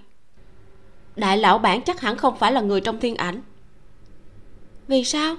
Tỷ hoài nghi, ông ta nói gạt bụi không, những gì ông ta trải qua hẳn là thật sự. Ngô thanh do dự một lát, hạ giọng nói trước kia ông ta có tới phúc kiến. Phụ thân ta từng quen biết với ông ta. Cảm thấy ông ta là người đồng chí hướng, nên muốn khuyên ông ta quy thuận dưới trướng ngu gia vì nước mà góp sức. Nhưng sau đó phụ thân phát hiện, người này không phải là thật sự ôm một bầu nhiệt huyết cứu quốc. Sở giao nhíu mày. Ông ta có kế hoạch khác ư? Ngô thanh lại lắc đầu, nói. Phụ thân nhận xét, loại người như ông ta thuộc về cốt cách phản nghịch trời sinh, tính tình cực đoan đặc biệt là dễ bị kích thích. Làm việc chỉ bằng khiếp phách nhất thời, chứ không phải phát ra từ nội tâm ưu quốc ưu dân. Sở giao bất đắc dĩ nói, chẳng lẽ không muốn quy thuận triều đình thì chính là trời sinh phản nghịch sao? Ngô thanh nhún vai đáp, ta cũng không hiểu, ta chưa từng gặp qua đại lão bản, đều là nghe phụ thân nói lại. Nhưng dựa theo đánh giá của phụ thân, cùng sự đánh giá về thiên ảnh của các vị, ta cảm giác ông ta không phải người của thiên ảnh cá tính của ông ta quá mức cường thế. Đâu thể nào chịu khuất phục với một tổ chức nào. Nếu thật cung cấp tài lực để duy trì thiên ảnh vậy thì nhất định là có nguyên nhân khác. Khấu lẩm buông xuống một câu. Mặc kệ thế nào đảo này nhất định phải lên. Phải thuận tiện giúp ta tìm một chút xem phụ thân của ta ở đâu. Ngô thanh hạ giọng. Trước khi phụ thân mất tích để lại phong thư cho ta nói ông ấy muốn lẻn vào ma phong đảo khấu lẩm ngẩn ra hỏi. Chỉ đi một mình? Đúng vậy. Ngô thanh đến nay vẫn chưa nghĩ ra nguyên nhân. Phụ thân nhất định là phát hiện ra điều gì dị thường không có cách gì lộ ra cho nên mạo hiểm đến đó. Lúc trước ta chính là đi ma phong đảo tìm phụ thân nhưng ta đi vòng vòng ngoài đảo hồi lâu vẫn không thể đi vào vì thế mới trở về để kiếm biện pháp khác. Khấu lẩm như suy tư gì đứng lên nhìn sở giao. Chúng ta đi thôi cưỡi xe ngựa suốt đêm đuổi tới vịnh bến tàu trong thư chỉ. Khấu lẩm và sở giao lên một con thuyền buồm cỡ trung. Trên thuyền có mười mấy thuyền viên vừa căm vừa điếc, đón hai người họ xong liền chèo về hướng ma phong đảo. Sở tiêu không đến hai canh giờ liền tỉnh lại. Cho thuyền buồm rời khỏi hải cảnh đại lương, thuyền viên kéo lên một lá cờ nhũ vàng ở đuôi thuyền, đón gió biển bay phấp phới những con tàu trên biển mà ngẫu nhiên gặp được thì cho dù khoảng cách thật xa cũng bắt đầu đồng loạt lui ra nhường đường. Thậm chí thuyền tây dương cũng chào hỏi. Sở tiêu chưa từng thấy qua thuyền tây dương, từ trong khoang thuyền chạy ra nhìn lên chiếc thương thuyền tây dương khổng lồ kia. Đứng trên thương thuyền thật cao là một người nước ngoài tóc đỏ, nhìn thấy sở tiêu liền mỉm cười nhất mẫu hướng hắn chào. Phiên dịch cũng khom người cúi đầu. Thiếu gia, công tước thỉnh ngài hỏi thăm sức khỏe của đại lão bản sở tiêu sửng sốt chớp mắt một cái, vội vàng ôm quyền đáp. Được. Khấu lẩm cũng từ khoang đi ra, liếc mắt một cái về phía ngọn cờ nhũ vàng tung bay ở đuôi thuyền. Thầm nghĩ, đây không phải là lá cờ bình thường mà đại biểu cho chính kim trắm khấu lẩm bỗng nhiên cảm thấy là một đầu lĩnh hải tặc có thể nói là uy phong hơn nhiều so với làm một quyền thần. Chương 117 lên đảo sở tư nghĩ tới lần này được đi cùng khấu lẫm lên đảo. Chờ thương thuyền tây dương rời xa, bèn đến trước mặt khấu lẫm cảm khái. Ở vùng biển này, dương ngọn cờ sông long của hoàng tộc đại lương, chỉ sợ cũng không uy phong bằng lá cờ nhũ vàng kia. Khấu lẫm không phản ứng, chỉ xoay người đi trở vào khoang. Hắn sợ nước không dám tới gần mép thuyền. Sở tiêu theo vào, hứng thú bừng bừng hỏi, gã tóc đỏ kia mới vừa rồi là người nước nào thế nhỉ? Khấu lẩm nào biết đâu, vẫn không phản ứng. Sở tiêu càng thêm hứng thú, đuổi theo khấu lẩm hỏi tiếp. Thuộc hạ chỉ mới thấy qua người ba tư và người thiên trúc, đại nhân thì sao? Lo lắng nhiều ngày như vậy, hiện giờ biết được muội muội không sao. Kim lão bản lại là cố nhân của mẫu thân, ngô thanh cũng bình an trở về. Tâm tình của sở tiêu hiển nhiên là cực tốt. Bộ dạng người tây dương thật đúng là kỳ quái, tóc đủ mọi màu sắc. Khấu lẩm bị hắn phiền không chịu nổi người không say tàu à? Vốn dĩ sở tiêu đã quên bán mất vụ này. Ngài khâu lẩm nhắc tới, bỗng nhiên dạ dày lại cồn cao. Thật ra cũng lạ lắm. Lúc trước lui tới sơn đông và kinh thành bằng kênh đào, thuộc hạ ngồi thuyền chưa bao giờ bị sai sóng. Kênh đào và trên biển có thể giống nhau được sao? Khâu lẩm đi đến chiếc võng nằm xuống, lại dặn dò một lần nữa. Sau khi lên đảo ngươi nhớ phải lấy lại bộ dáng giả tài tử lúc xưa mà ngươi dùng ở kinh thành nhớ là đường biểu hiện ra ngươi không học vấn, không nghề nghiệp. Bây giờ thuộc hạ đã không còn là kẻ không học vấn, không nghề nghiệp nữa rồi. Tứ thư ngũ kinh đều thuộc lào lào. Sở tiêu biện giải. Khấu lắm buồn cười nhìn hắn. Thế thì sao? Ngoại trừ có thể đọc như con vẹt, ngươi có gì thay đổi? Sở tiêu không biết nói gì. Hình như là không có gì thay đổi thật khi còn nhỏ, tại sao cứ đinh ninh, nếu chỉ cần học hành nhiều, liền sẽ biến thành chính khách như phụ thân chứ nhỉ? Bây giờ, sở tiêu lại càng ngày càng hoang mang về lựa chọn của mình. Khấu lẩm nhìn hắn, ánh mắt cũng lộ ra hoang mang. Hành vi lúc trước của sở tiêu ở trong mắt khấu lẩm chính là biểu hiện bình thường của một tên ngốc. Nhưng nghe ngô thanh nhắc tới đánh giá của ngô khang an về kim lão bản, hắn bỗng nhiên phát hiện sở tiêu và kim lão bản nhìn khác nhau như trời với đất, kỳ thật có nhiều điểm tương tự sở tiêu khi 8 tuổi không quan nhìn hành vi chính khách của sở hồ ly, lựa chọn tự mình tách ra. Còn kim trắm khi 10 tuổi, bởi vì phụ thân hắn không ở lại thủ thành, lựa chọn nhảy xe rời nhà. Cả hai quyết định này thật ra đều là một loại tính tình phản loạn. Cũng chính là theo nhận xét của ngô khang an, trời sinh phản cốt. Sau khi sở tiêu lớn lên, trước nay cũng không hề nghi ngờ quyết định vào lúc 8 tuổi của mình. Mà kim trắm càng tuyệt hơn căng da đầu 30 năm không về nhà.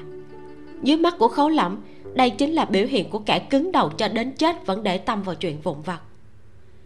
Hắn nhịn không được đưa ra một giả thiết. Năm đó khi hai huynh muội té lầu, nếu thiên hạ vẫn loạn lạc như cũ, hơn nữa sở tu ninh tiếp được sở tiêu còn sở giao ngã chết. Vậy thì có lẽ sở tiêu cũng sẽ nổi điên mà rời nhà. Nếu một sở tiêu không mắc chứng vận huyết, lại một lòng muốn đi tòng quân báo quốc đến tột cùng có thể lăn lộn ra tên tuổi như thế nào. Đối với suy đoán này, khấu lẩm không dám nói với sở giao. Bởi vì cho tới bây giờ, sở giao cũng không biết mục đích của sở tiêu khi biến mình thành kẻ không học vấn, không nghề nghiệp, cũng không phải chỉ vì phản kháng phụ thân, mà còn là vì muốn mùi mùi được đi quốc tử giám tiếp thu giáo dục cho nam nhân. Không phải học theo những lễ tục cổ hủ mà thế gian muốn ước thúc nữ nhân. Hơn nữa, ở một phương diện khác khâu lẩm gần như tin vào suy diễn. Vị nhạc mẫu quá cố khi xưa thật sự là hồng hạnh xuất tường. Chuyện này rất có khả năng. Vốn dĩ nhạc mẫu và kim trắm mới chính là một đôi tình nhân tâm đầu ý hợp. Người ban đầu mà tạ trình coi trọng chính là kim trắm. Nhưng ông ta mất tích hai năm rưỡi. Tạ trình lại mưu đồ tự hy sinh thân mình ở xa trường. Chờ không kịp, vì thế thiết kế để nữ nhi gả cho lựa chọn thứ hai quý công tử sở tu ninh xuất thân đại môn thế gia mấy trăm năm. Nhạc mẫu gả qua tám phần không phải là tự nguyện, mà vị nhạc phụ một lòng nhào vào triều chính cũng không phải người phong hoa tuyết nguyệt, bên cạnh lại không hề thiếu nữ nhân. Khi khâu lẩm nghĩ đến đây, thật sự là rất muốn bật cười. Sở tu ninh lão hồ ly đời này đều tính kế người khác, gần như chưa có lần nào bị bại. Kết quả. Nhưng cuối cùng hắn vẫn không cười. Rốt cuộc bây giờ hắn cũng là một nam nhân có thê tử. Hôm nay hắn cười người, không chừng ngày mai người sẽ cười hắn. Nam nhân tội gì phải cười nhạo nam nhân? Hơn nữa, đây cũng chỉ là một phần suy đoán mà thôi. Còn có khả năng thứ hai. Đó chính là, từ khi sinh đến lúc hai huynh muội được 3 tuổi, không chừng số lần kim trắm gần gũi với bọn họ còn nhiều hơn so với sở tu ninh. Tư tưởng vỡ lòng của sở tiêu rất có khả năng ảnh hưởng bởi ông ta nghe sở giao nói sở tiêu lúc nhỏ đã sớm thông tuệ. Có lẽ kim trắm dạy hắn bất kỳ đạo lý gì thì hắn cũng ngây thơ ghi tạc vào lòng. Khi càng ngây thơ thì ảnh hưởng càng khắc sâu. Điểm này khâu lẩm tràn đầy thể nghiệm. Hắn nhịn không được hỏi lại một lần nữa. Sở tiêu về kim lão bản ngươi còn có thể nhớ rõ bao nhiêu? Sở tiêu đang ghé vào cửa sổ thò đầu ra nôn mửa lau miệng rồi quay đầu đáp không phải đã nói rồi sao? Vốn dĩ thuộc hạ không hề nhớ một chút gì. Hiện giờ nhắc tới mới mơ hồ có ấn tượng là đã từng gặp một người như thế. Lúc ấy hình như nói là hộ vệ bên người ngoại tổ gì gì đó. Một hồi lâu sau lại không gặp nữa. Thuộc hạ có hỏi qua mẫu thân mẫu thân nói ông ta chết rồi. Hình như là thuộc hạ có khổ sở mấy ngày, nhưng mà sau đó vứt ra sau đầu. Khấu lẩm ừ một tiếng. Sở tiêu khó hiểu hỏi mà đại nhân nè, vì sao ngài muốn thuộc hạ phải làm bộ làm tịch trước mặt của ông ta? Khấu lẩm hỏi ngược lại. Đấy chính là tình nhân cũ của mẫu thân lúc chưa xuất giá. Chẳng lẽ người muốn để cha mất mặt hay sao? Để kim trắm cười nhạo cha không biết dạy nhi tử. Trên đường ven biển của đại lương, a phi vuốt ba chui đao võ sĩ, dùng khả năng ngôn ngữ sức sẹo của hắn lên tiếng. Ngu, điều thứ ba, nghĩ kỹ rồi hắn muốn báo ân cứu mạng của ngô thanh. Vì nàng mà làm ba chuyện. Nếu không làm xong thì không thể quay về. Ngô thanh gật đầu bất đắc dĩ, nói, nghĩ kỹ rồi, người tu tập nhẫn thuật có thể bế khí ở dưới nước đúng không? A phi ừ một tiếng. Ngô thanh từ trong lòng ngực lấy ra một lọ dược, nói, đây là thuốc chết giả ta lấy từ chỗ khấu đại nhân. Sau khi uống xong có thể tạm dừng hô hấp khoảng một khắc, tiến vào trạng thái chết giả. A phi không rõ, hỏi muốn làm cái gì? Ngô thanh giải thích. Ta muốn lên ma phong đảo. Chúng ta trước tiên đi thuyền tới bên ngoài tiêu đảo. Sau khi uống dược xong, ngươi đem ta lặn xuống dưới nước xuyên qua tiêu đảo để lên đảo chính. A phi hiếm khi trợn mắt nhìn trần trần. Một khắc, làm không được. Tỉnh giữa đường, ngươi sẽ chết. Ngô thanh vỗ vỗ vai hắn khích lệ. Cho nên toàn bộ vụ này phụ thuộc vào ngươi đó. Nàng nhất định phải lên đảo phụ thân không cần nàng lo lắng, nhưng nàng không yên tâm về sở tiêu. Hai ngày qua, nàng luôn sống trong tình trạng bất an. Hôm nay rốt cuộc đuổi xong đám quan lớn tổng đốc phái tới điều tra. Nàng quyết định khởi hành. Ngu việc không có đầu óc, ngu xuyên tuổi còn nhỏ, nhưng nàng còn có một tứ đề có dụng có mưu. Ở lại canh giữ đại bản doanh ngu giao quân, nàng thật yên tâm. Trong khu vực xung quanh ma phong đảo, khác với lần trước bốn tên trộm lên đảo lần này không có thuyền tuần tra đến chặn lại kiểm soát. Chiếc thuyền buồm chở khấu lỏng và sở tiêu chạy thẳng đến tiêu đảo gần nhất. Khoảng cách tới tiêu đảo càng gần thì cái miệng há hốc của sở tiêu càng không khép lại được. Tiêu đảo này tự như một tòa thành trì. Ven bờ đều dựng lên pháo đài cao ngất, cứ vài bước là một vòng lâu. Lính gác cầm ống kính tây dương có thể mở rộng tầm nhìn quan sát bọn họ. Còn có rất nhiều nam nhân cởi trần đang tập luyện thể lực chạy đều trên bờ biển lộng gió hai cổ chân cổ tay đều cột bao cát. Sở tiêu nhìn không chớp mắt hỏi đây là hải tặc sao? Thuộc hạ còn tưởng rằng mình đang đi đến doanh địa của ngô giao quân. Khâu lẩm đứng ở giữa thuyền nhìn ra xa xa một hồi. Rốt cuộc cũng hiểu hải tặc ở vùng duyên hải đông nam này vì sao cứ như nhọt độc không cách gì cắt bỏ được. Khâu đại nhân sở công tử mời đi bên này. Thuyền buồm hạ neo một gã mặt sẹo nhìn hơi có chút thân phận đưa bọn họ lên tiêu đảo đổi sang một con đò nhỏ để đưa bọn họ lên đảo chính.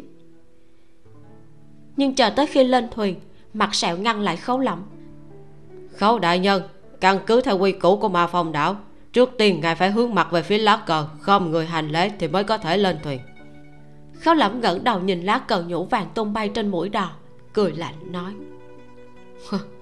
Muốn bản quan không người hành lễ thật coi mình là hoàng đế hay sao mặt sẹo vô biểu tình nói thường gia chúng ta chỉ dùng quy củ để đứng vững bước chân.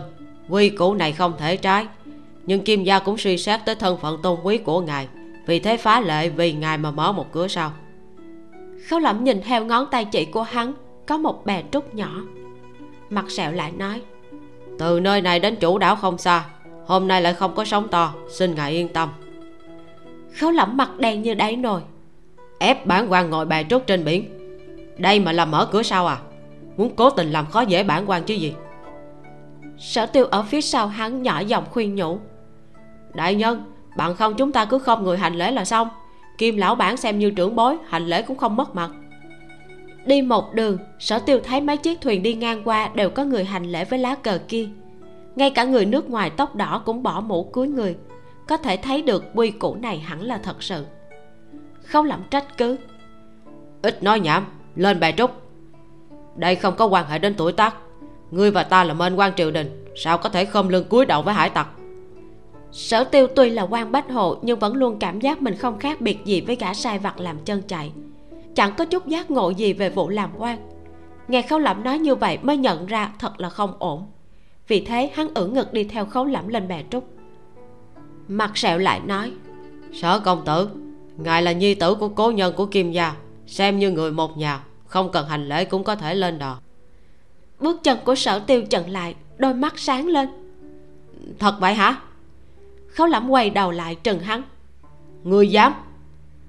Sở tiêu đương nhiên là không dám, xám xịt đuổi theo.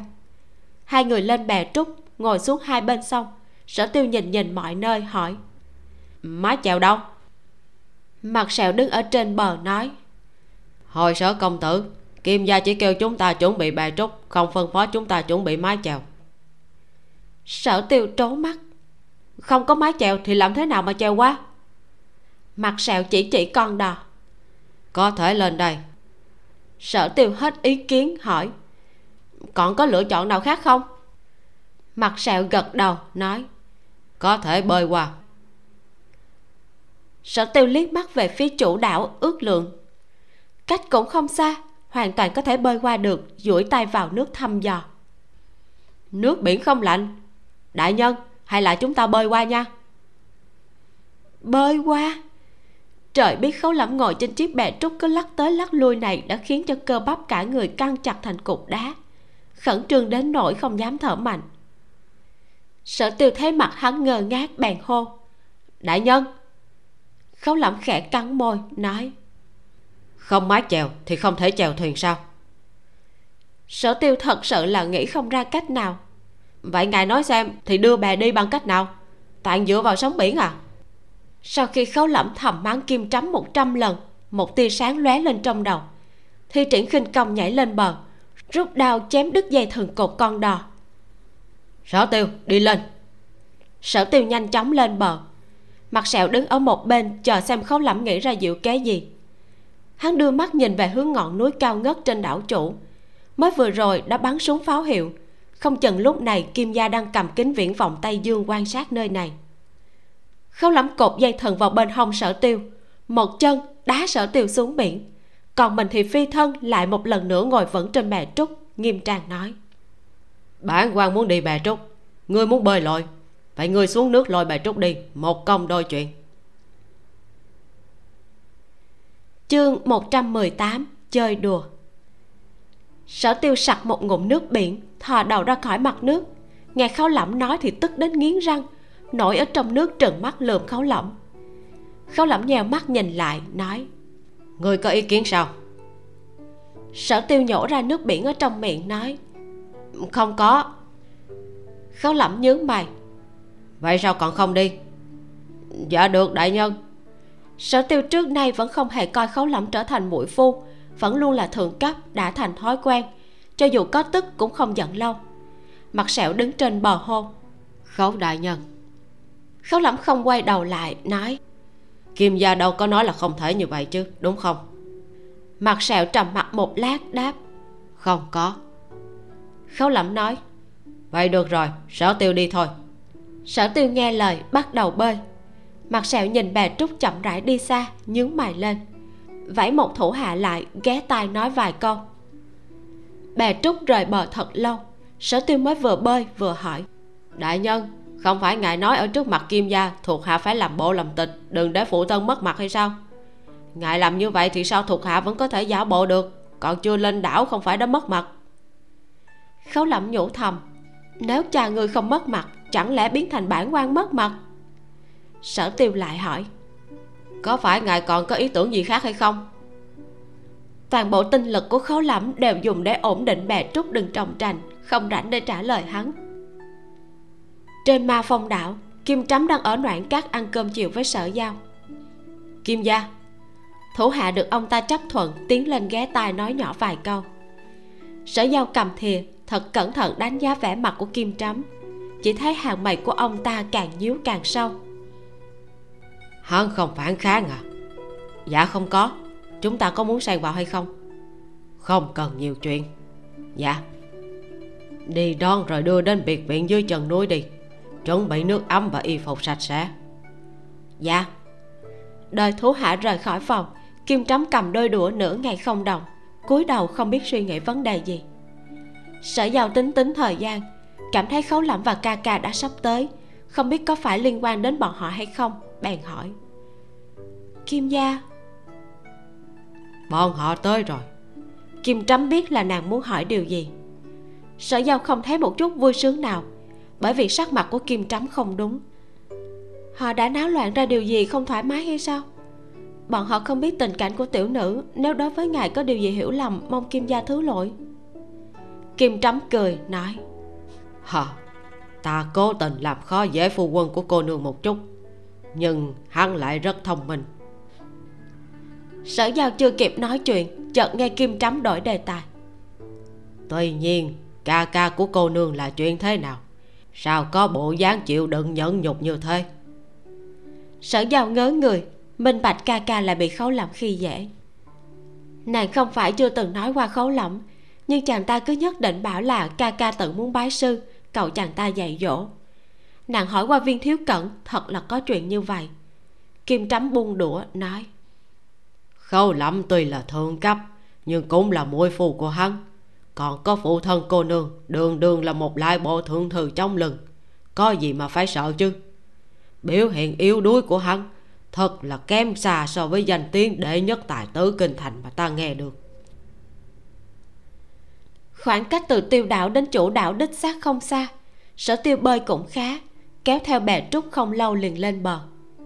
Bên ngoài chủ đảo là một vòng rừng rậm, trồng toàn là những cây bốn mùa xanh lá. Nghe nói trong rừng bố trí các loại ma trận, chỉ có một chỗ có thể ra vào, là cửa chính của chủ đảo. Khấu lẩm từ trên bè trúc nhảy lên bờ, hai chân chạm được mặt đất bằng mới thấy trong lòng trấn định. Thế mà trước khi vào cửa lại bị mặt sẹo đi đò đến trước ngăn lại, chỉ vào ngọn cờ nhũ vàng tung bay trên lầu môn. Khâu đại nhân căn cứ theo quy củ trên đảo trước tiên ngài phải hướng mặt về phía lá cờ không người hành lễ mới có thể đi vào từ cửa chính. Khấu lẩm ngay lúc này, thật là sắp kìm không được. Muốn nhảy lên giật xuống lá cờ kia, xé thành những mảnh nhỏ, sau đó ném xuống đất dẫm lên mấy cái. Sở tiêu bò lên bờ, cả người ướt dầm về. Gió lạnh vừa thổi qua liền hắt xì một cái thật mạnh. Không hành lễ? Có phải, cũng chỉ có thể đi cửa hông mặt sẹo nói, phải, tuy nhiên cửa hồng thiết kế cơ quan kiên cố, trải rộng ma trận ngũ hành. Khấu lắm không muốn hao phí tinh lực đã có kinh nghiệm, hỏi, không còn con đường thứ ba. Có. Mặt sẹo chỉ chỉ hai mươi mấy thủ về phía sau đánh với chúng ta, rồi từ cửa chính xông vào. Khóe môi của khấu lẩm nhếch lên, cách này đơn giản, hắn chọn cái này. Đang định lên tiếng mấy thương nhân chuẩn bị ra biển từ trong đảo đi tới nhìn thấy mặt sẹo cuốn quýt tiến lại hành lễ. Xung gia. Mặt sẹo gật đầu ý chào. Ừ. Sống lưng của khấu lẩm tức khắc cứng đờ. Kim trắm chơi lớn thật đưa cả đoàn xung ra tiếp đãi bọn họ. Sở tiêu nghe kêu xung gia cũng lắp bắp kinh hãi. Hắn chính là nghĩa tử đoàn xung của kim lão bản ư? Nhìn khoảng 26-27 tuổi mặc một bộ y phục ngắn mộc mạc dáng người khá cao, nhưng không phải thật cường tráng. Khí chất có chút lạnh nhạt, nhưng không sắc bén. Sở dĩ sở tiêu giật mình là bởi vì đoạn xung này kém khá xa so với hình tượng tặc phỉ cường hãn nhất đông nam hải dưới sự miêu tả của ngô thành. Khấu lẩm cũng đang nhớ tới lời của ngô thành kể. Bởi vì đại lão bản vẫn luôn cố tình lãng tránh, không muốn giao phong chính nhiệm với phụ thân, nên ta chỉ thấy qua đoạn xung hai lần. Chưa giao thủ bao giờ nhưng mà ngô việt khi gặp được hắn trên biển đã đuổi theo hai lần. Chỉ trong vòng 10 chiêu mà đã bị hắn bẻ hai cánh tay hoàn toàn trật khớp. Sau khi bị đánh thua ngô việt vốn kiêu ngạo không sợ trời không sợ đất. Nhưng mà nghe hai chữ đoạn xung liền run rẩy. Căn cứ theo điểm này, còn có những người khác đã giao thủ với đoạn xung mà may mắn sống sót miêu tả lại. Đại nhân, ta, cộng luôn cả tạ tướng quân, tạ tổng diễm hợp lực. Nếu công bằng quyết đấu thì ba người chúng ta liên thủ miễn cưỡng chỉ đánh ngang tay với đoạn sung đoạn sung nhìn về phía khấu lỏng giọng điệu vẫn bình đạm như cũ. Khấu đại nhân, ngài muốn chọn thế nào? Khấu lẩm đưa tay sờ hộp binh khí đeo sau lưng, vuốt ve hoa văn trên hộp gỗ tử đàn, do dự một chút rồi nói, hờ, đến bái phỏng đại lão bản, đánh đánh giết giết không khỏi quá không khách khí, ta đi cửa hồng được rồi. Ngô thanh sẽ không nói ngoa chắc hẳn hắn sẽ đánh không lại đoạn xung huống chi vết thương trên vai vẫn còn chưa hoàn toàn khép lại. Đoạn xung ồn một tiếng dặn dò hộ vệ phía sau. Người đi dẫn đường. Hộ vệ ôm quyền rõ. Sở tiêu đang muốn theo sau khấu lẩm đưa tay ngăn lại. Người cứ đi từ cửa chính tìm muội muội của người trước. Một là sở tiêu đang ướt đẫm hai là mang theo hắn đi cửa hông xông vào là tự tìm phiền toái sở tiêu nuốt nước miếng, dò hỏi đoạn sung có thể chứ? Đoạn sung nghiêng người, đáp. Sở công tử mời. Khấu lẩm vòng qua con đường trải sỏi rất dài quanh đảo, đi đến cửa hông tiến vào khu rừng rậm. Hắn hoạt động cổ tay, chuẩn bị sẵn sàng xông vào, chợt hướng lên đỉnh núi nhìn thoáng qua. Lúc nãy khi trên bè trúc đoạn xung ngăn lại sở tiêu, nhắc tới nhi tử của cố nhân, nhưng sở tiêu không biểu hiện ra bất luận kinh ngạc gì cũng không biết đoạn xung có chú ý tới điều dị thường này hay không. Có bẩm báo lại kim trám hay chưa? Trước khi tới đảo, khấu lẩm đã nhắc nhở qua sở tiêu. Kim trắm chỉ viết thư mời bọn họ lên đảo, thậm chí cũng chưa đề cập đến sở giao đang ở trên đảo. Vì vậy, khi nhìn thấy kim trắm ngàn vạn lần không cần lộ ra bộ dạng sớm đã biết hết thảy. Nhưng vừa rồi, sở tiêu đã để lộ ra.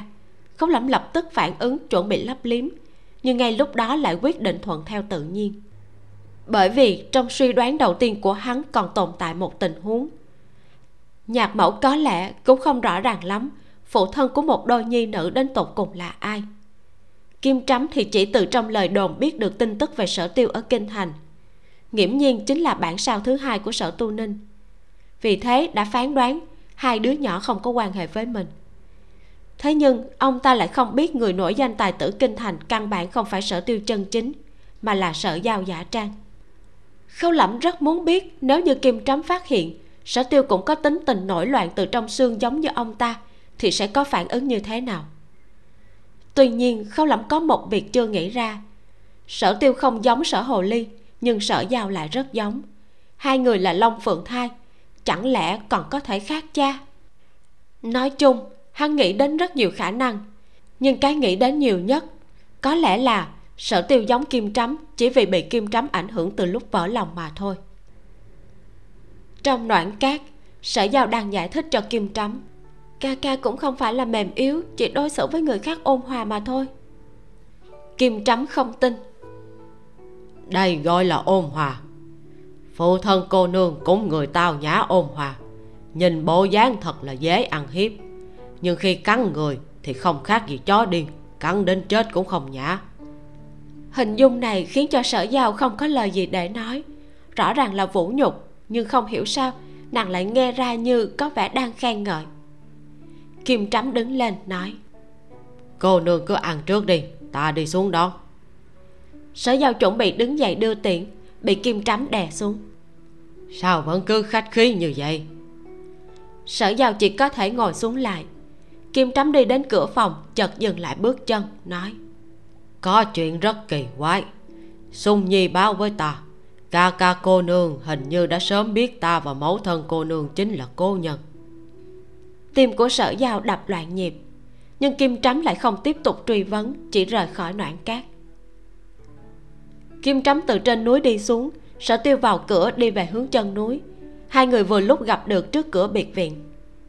Không chờ người giới thiệu, sở tiêu lập tức nhận ra đó chính là kim đại lão bạn quả nhiên là khi còn nhỏ thường thấy, gặp lại thì lập tức có thể nhớ ra ngay. Ký ức của hắn càng nhiều hơn so với sở giao. Trong đầu chợt hiện ra một ít đoạn ngắn mơ hồ. Kim trắm ôm hắn trên đùi, dạy hắn cầm bút viết chữ. Các hộ vệ hành lễ. Kim gia, sở tiêu phục hồi tinh thần, suy nghĩ xem mình nên làm ra phản ứng gì. Khâu lẩm nhắc nhở hắn rất nhiều lần, hiện tại hắn phải làm bộ như cái gì cũng không biết chất vấn kim trắm xem muội muội đang ở đâu. Tuy nhiên, sở tiêu cảm thấy lời dạo đầu như thế này càng thích hợp hơn. Kim gia, có phải chúng ta đã từng gặp qua ở nơi nào hay không? Kim trắm thấy bộ dáng chật vật của cậu chàng bị gió lạnh thổi tới mức run rẩy, đau lòng không thôi, nói. Đừng đứng bên ngoài, đi vào trước rồi nói. Kim gia, muội muội vãn bối có phải ngài bắt làm đưa lên đảo hay không? Sở tiêu đi theo kim trắm tiến vào biệt viện bày ra thái độ chất vấn. Mỗi mỗi người không có chuyện gì ở trên núi. Kim trắm nói một câu đơn giản biểu đạt mình không có ác ý rồi thúc giục. Nước ấm và y phục đều đã chuẩn bị sẵn sàng. Trước tiên người tắm rửa một chút đi thu thập thỏa đáng thì ta và người chậm rãi nói chuyện. Sở tiêu xác nhận rất lành tự hỏi mình có nên kiên trì muốn gặp muội muội hay là nghe lời đi tắm một cái kim trắm nhìn hắn từ trên xuống dưới, tầm mắt chuyển đến cổ tay áo, mày nhíu lại, hỏi. Người bị thương. Sở tiêu đột nhiên căng thẳng, nhớ tới lúc trước vì muốn khiến chứng vận huyết tái phát, nên cắt thật nhiều nhát trên cổ tay. Sau khi bôi kim sang dược giá trên trời của khấu lẫm đã sớm không đổ máu, nhưng vừa rồi ở trong biển ngâm nước quá lâu nên miệng vết thương lại vỡ ra, chảy ra không ít máu hòa với nước. M, máu? Sở tiêu cảm thấy trời đất quay cuồng hồn mê bất tỉnh. Đây là tật xấu gì thế? Huynh muội đều là thích ngất liền ngất. Kim trắm sửng sốt một chút mới gỡ được sở tiêu vén lên ống tay áo vừa thấy vết thương trên cánh tay đồng tử gắt gao co rụt lại quay đầu quát lớn với tôi tớ thất thần làm cái gì? Còn không mau đi mời đại phu. Thế nhưng tôi tớ còn chưa kịp mời đại phu thì một thị nữ đã hốt hoảng chạy tới hoang mang rối loạn nói, kim gia, sợ tiểu thư ngất rồi. Sắc mặt của kim trắm âm tình bất định. Chuyện bao lâu? Thị nữ đáp dạ không tới một khắc, nô tỳ từ lòng trao hạ xuống. Hai huynh muội đồng thời ngất xỉu. Trong mắt kim trắm hiện lên một tia hồ nghi. Đang tự hỏi thì nghe sở tiêu ở trên giường nhẹ nhàng ậm ừ một tiếng. Vội quay đầu thì thấy sở tiêu từ từ tỉnh lại kim trắm xua tay, đuổi hết tất cả tôi tớ thị nữ trong phòng ra ngoài, đi đến mép giường ngồi xuống, hỏi. Người bị cảm lạnh sao? Khi sở giao ngất đi đã chuẩn bị tâm lý sẵn sàng. Nhìn thấy kim trắm chưa từng biểu hiện ra vẻ kinh ngạc, sở giao chống người ngồi dậy, hơi cúi đầu, không nhìn vào mắt của ông ta. Trong lòng của nàng có chút bất ổn. Trước kia, nàng vẫn đinh ninh bí mật của huynh muội bọn họ, rất khó bị phát hiện bởi vì hiếm có người sẽ suy nghĩ theo chiều hướng quái đản như thế. Tuy nhiên, từ khi bị khấu lẩm phát hiện, hơn nữa còn biết liễu ngôn bạch sớm đã phát hiện, sở do mới biết được bản thân nàng thật quá là không có kiến thức. Tuy nhiên, nàng không đủ kiến thức cũng một phần vì phụ thân. Sống dưới cùng một mái hiên mà phụ thân đã nhiều năm chưa hề phát hiện gì thường. Nàng đang nghĩ ngợi để giải thích thì chợt nghe kim trắm hỏi. Người bị vận huyết à? Lại chuẩn bị giải thích thì kim trắm sửa miệng. À không, đúng. Ta hối sai rồi. Là ca ca cô nương vận huyết chứ gì? Sở giao ngẩng phát đầu lên. Đoán được trước đó kim trắm đã nổi lên lòng nghi ngờ. Nhưng hiện giờ, năng lực lý giải và năng lực tiếp thu của vị này cũng không tránh khỏi quá mức dọa người. Khi còn nhỏ, hắn đã bị cảnh mau mè kích thích à? Kim trắm trầm ngâm nhìn bộ dáng khiếp sợ của sở giao, bèn giải thích.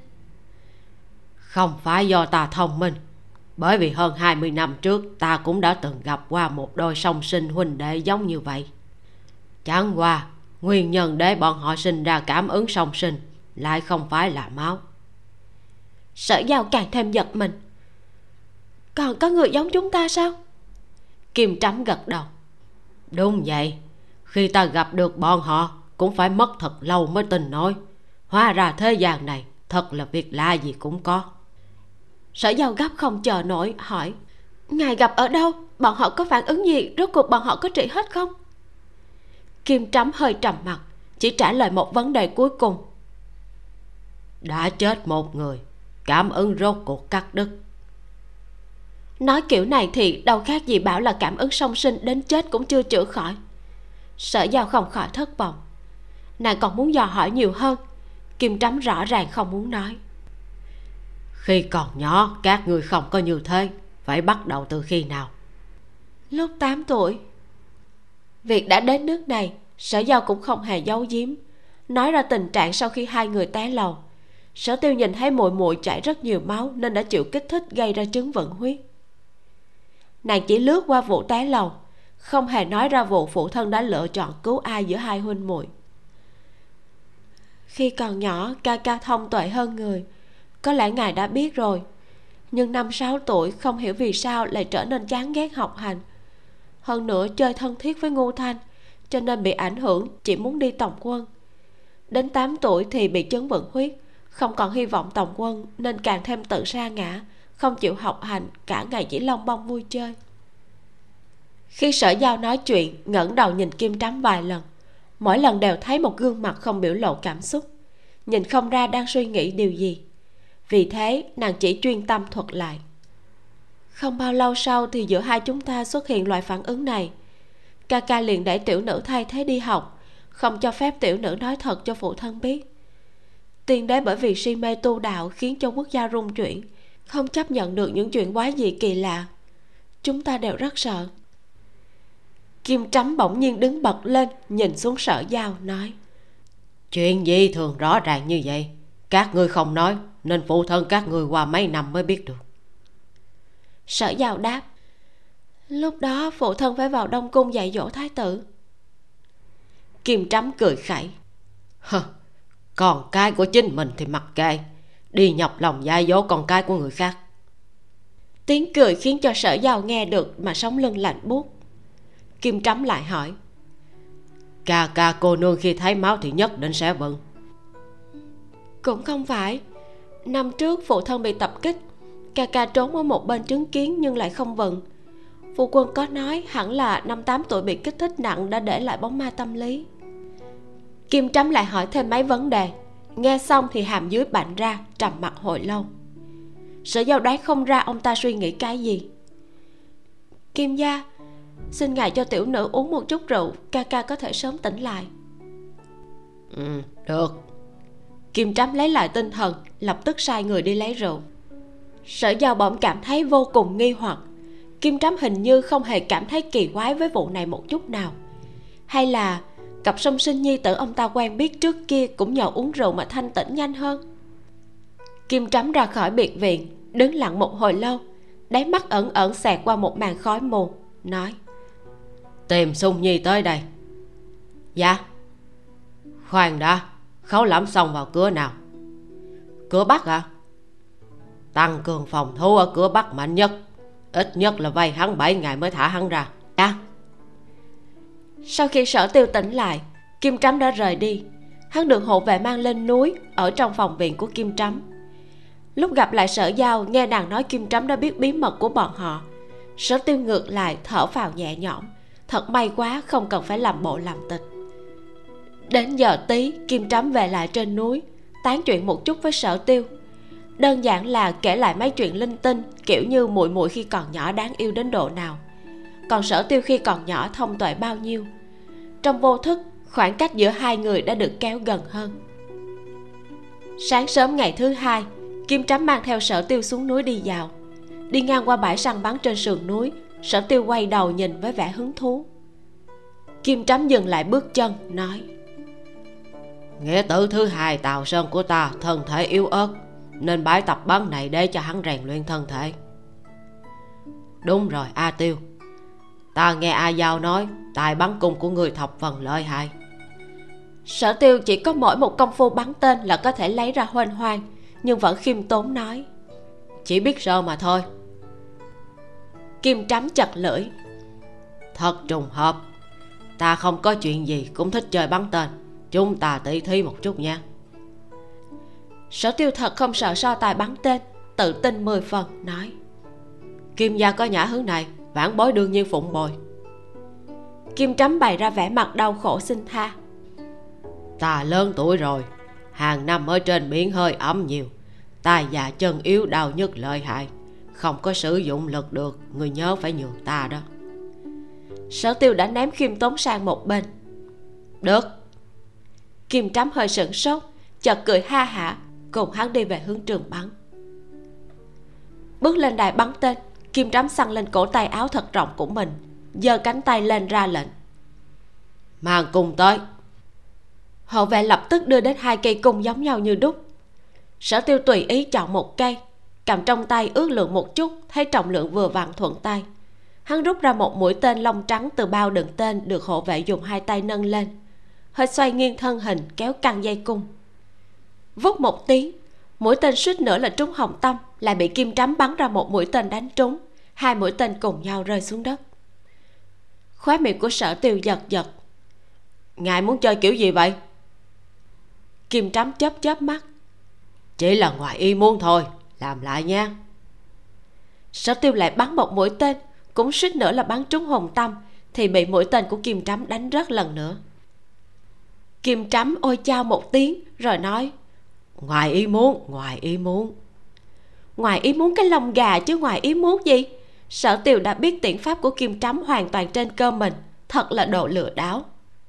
Kim trắm thúc giục, lại lần nữa nha sở tiêu minh bạch bản thân hoàn toàn bị treo lên đánh một chút hứng thú cũng mất sạch. Kéo cung bắn tùy ý dù sao cũng bị đánh rớt. Nhưng lần này kim trắm lại không buông tay mũi tên của sở tiêu tự cắm xuống đất gần bia ngắm. Kim trắm bày ra bộ dáng không nở nhìn thẳng nói à tiêu tại bắn cung của ngươi không được rồi.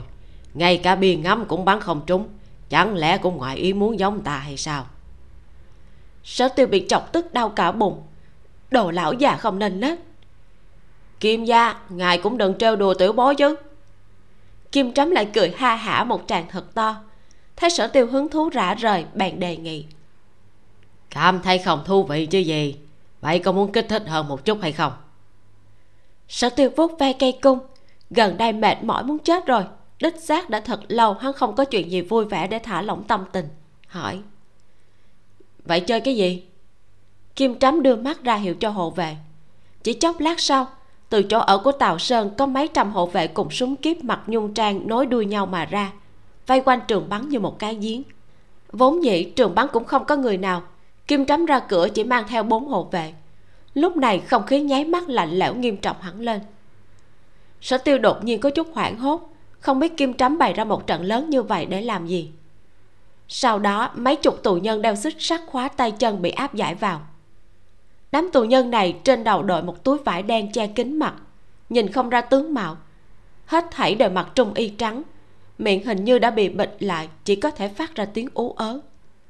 Bọn tù nhân bị roi da xua đuổi như một đám cừu bị lùa vào trường bắn, khoảng cách trước mặt sở tiêu không xa. Trong tai sở tiêu tức khắc tràn ngập thanh âm ồ ồ. Kim gia, ngài đang tính làm gì vậy? Kim trắm dựng thẳng cây cung trên mặt đất hai tay úp lên nhau đặt trên một đầu cung mỉm cười nói. Đây là ngư dân ta chộp tới từ vùng duyên hải đang chuẩn bị bán đi nam dương làm nô lệ. Sở tiêu siết chặt nắm tay. Hôm trước sau khi nghe xong những chuyện trong quá khứ mà kim trắm đã trải qua cảm thấy kính trọng ông ta là một hán tử có tâm huyết. Hơn nữa từ nhỏ có quen biết nên bỗng dưng sinh ra một cổ cảm giác thân thiết. Nhưng lúc này nghe kim trắm nhắc nhở mới chợt tỉnh táo lại người trước mặt chính là đại đầu lệnh hải tặc không có chuyện ác nào mà chưa làm. Kim trắm vẫn hơi mỉm cười. Dùng trái tim của bọn họ thay thế hồng tâm. Ta bắn trước. Nếu người có thể làm giống ta lúc nãy bắn rớt mũi tên của ta ta liền thả bọn họ về nhà. Như thế nào? Dĩ nhiên ta làm không được. Cho dù sở tiêu đã cố kìm nén tức giận hắn vẫn không nhịn được rống lên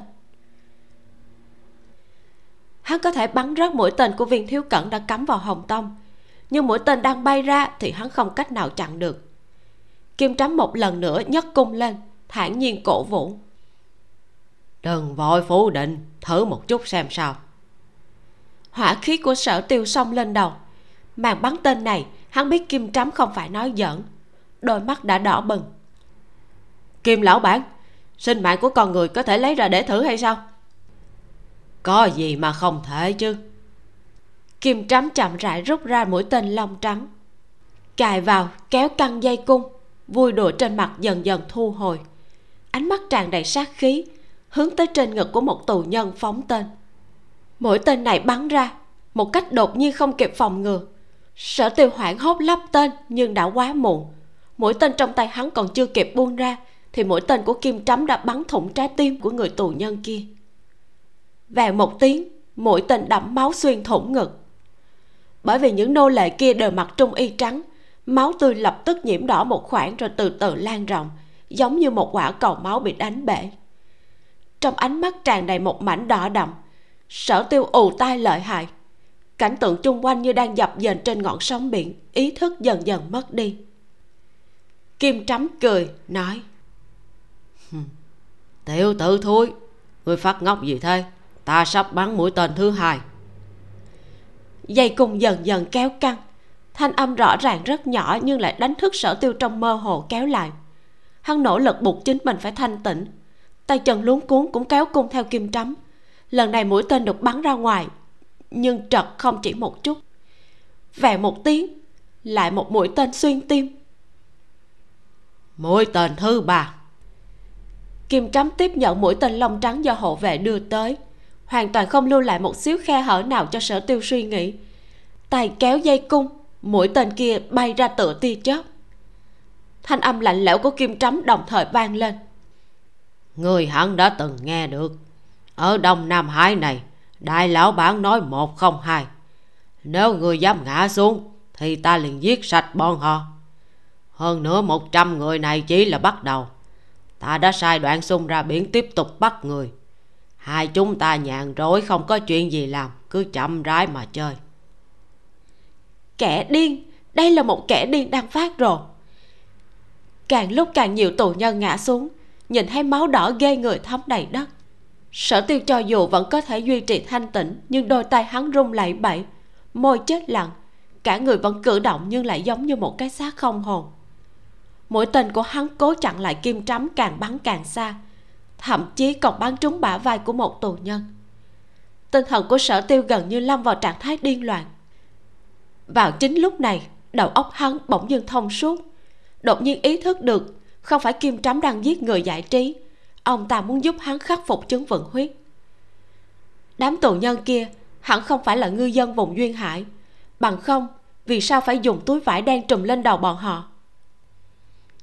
Là giặc oa, khẳng định là giặc oa bởi vì không ít võ sĩ đông doanh để kiểu tóc thập phần kỳ quái. Có kẻ cạo trọc ở giữa chỉ chừa hai bên. Có kẻ chỉ để một đường tóc ở giữa, hai bên cạo trọc. Thật dễ dàng phân biệt được với người đại lương. Khi nghĩ đến đây, thần kinh căng chặt của sở tiêu chợt buông lỏng. Ánh mắt nhìn về phía kim trắm không có tức giận, ngược lại nhiều thêm một phần cảm kích. Cây cung trong tay lạch cạch rơi xuống đất, người cũng hôn mê bất tỉnh tôi tớ đứng phía sau ôm bao đựng tên lập tức tiếp được hắn. Có hai tôi tớ khác chuyển đến ghế may, đỡ hắn đặt trên ghế may. Kim trắm ném cung, nói, đi lấy rượu.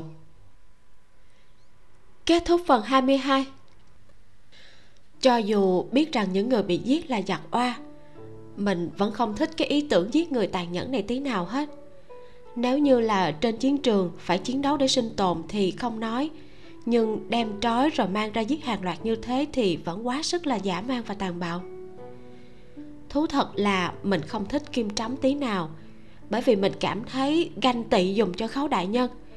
Cảm thấy giống như là ông ta đã cướp đi ánh hào quang chói lóa của khấu đại nhân mà mình thích vậy. Cho nên, thật sự là không muốn thừa nhận ông ta là một người quá sức hấp dẫn.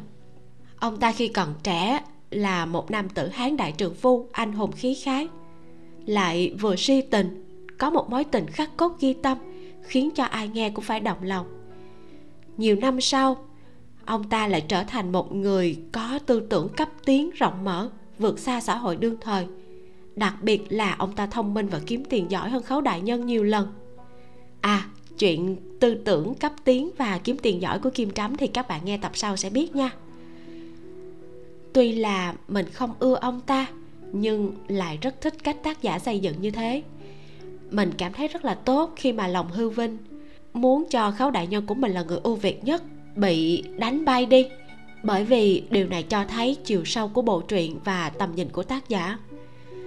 Thế giới rộng lớn này không có người nào là nhất cả. Có thể ở một thời điểm nào đó, trong một phạm vi nào đó, một người có thể là bá vương. Nhưng mà khi bước ra khỏi nơi đó thì người đó lại chỉ là một nhân vật nhỏ bé không đáng kể mà thôi. Ừ, ok, tập này chúng ta sẽ tạm dừng ở đây. Tập tiếp theo vô cùng là hay luôn đó, rất là sâu sắc và ý nghĩa. Các bạn đừng bỏ lỡ nha. Ừ, còn bây giờ thì tạm biệt thôi. Cảm ơn các bạn đã lắng nghe. Hãy like nếu như bạn cảm thấy thích tập truyện này nha. Mình là vi miu, xin chào và hẹn gặp lại.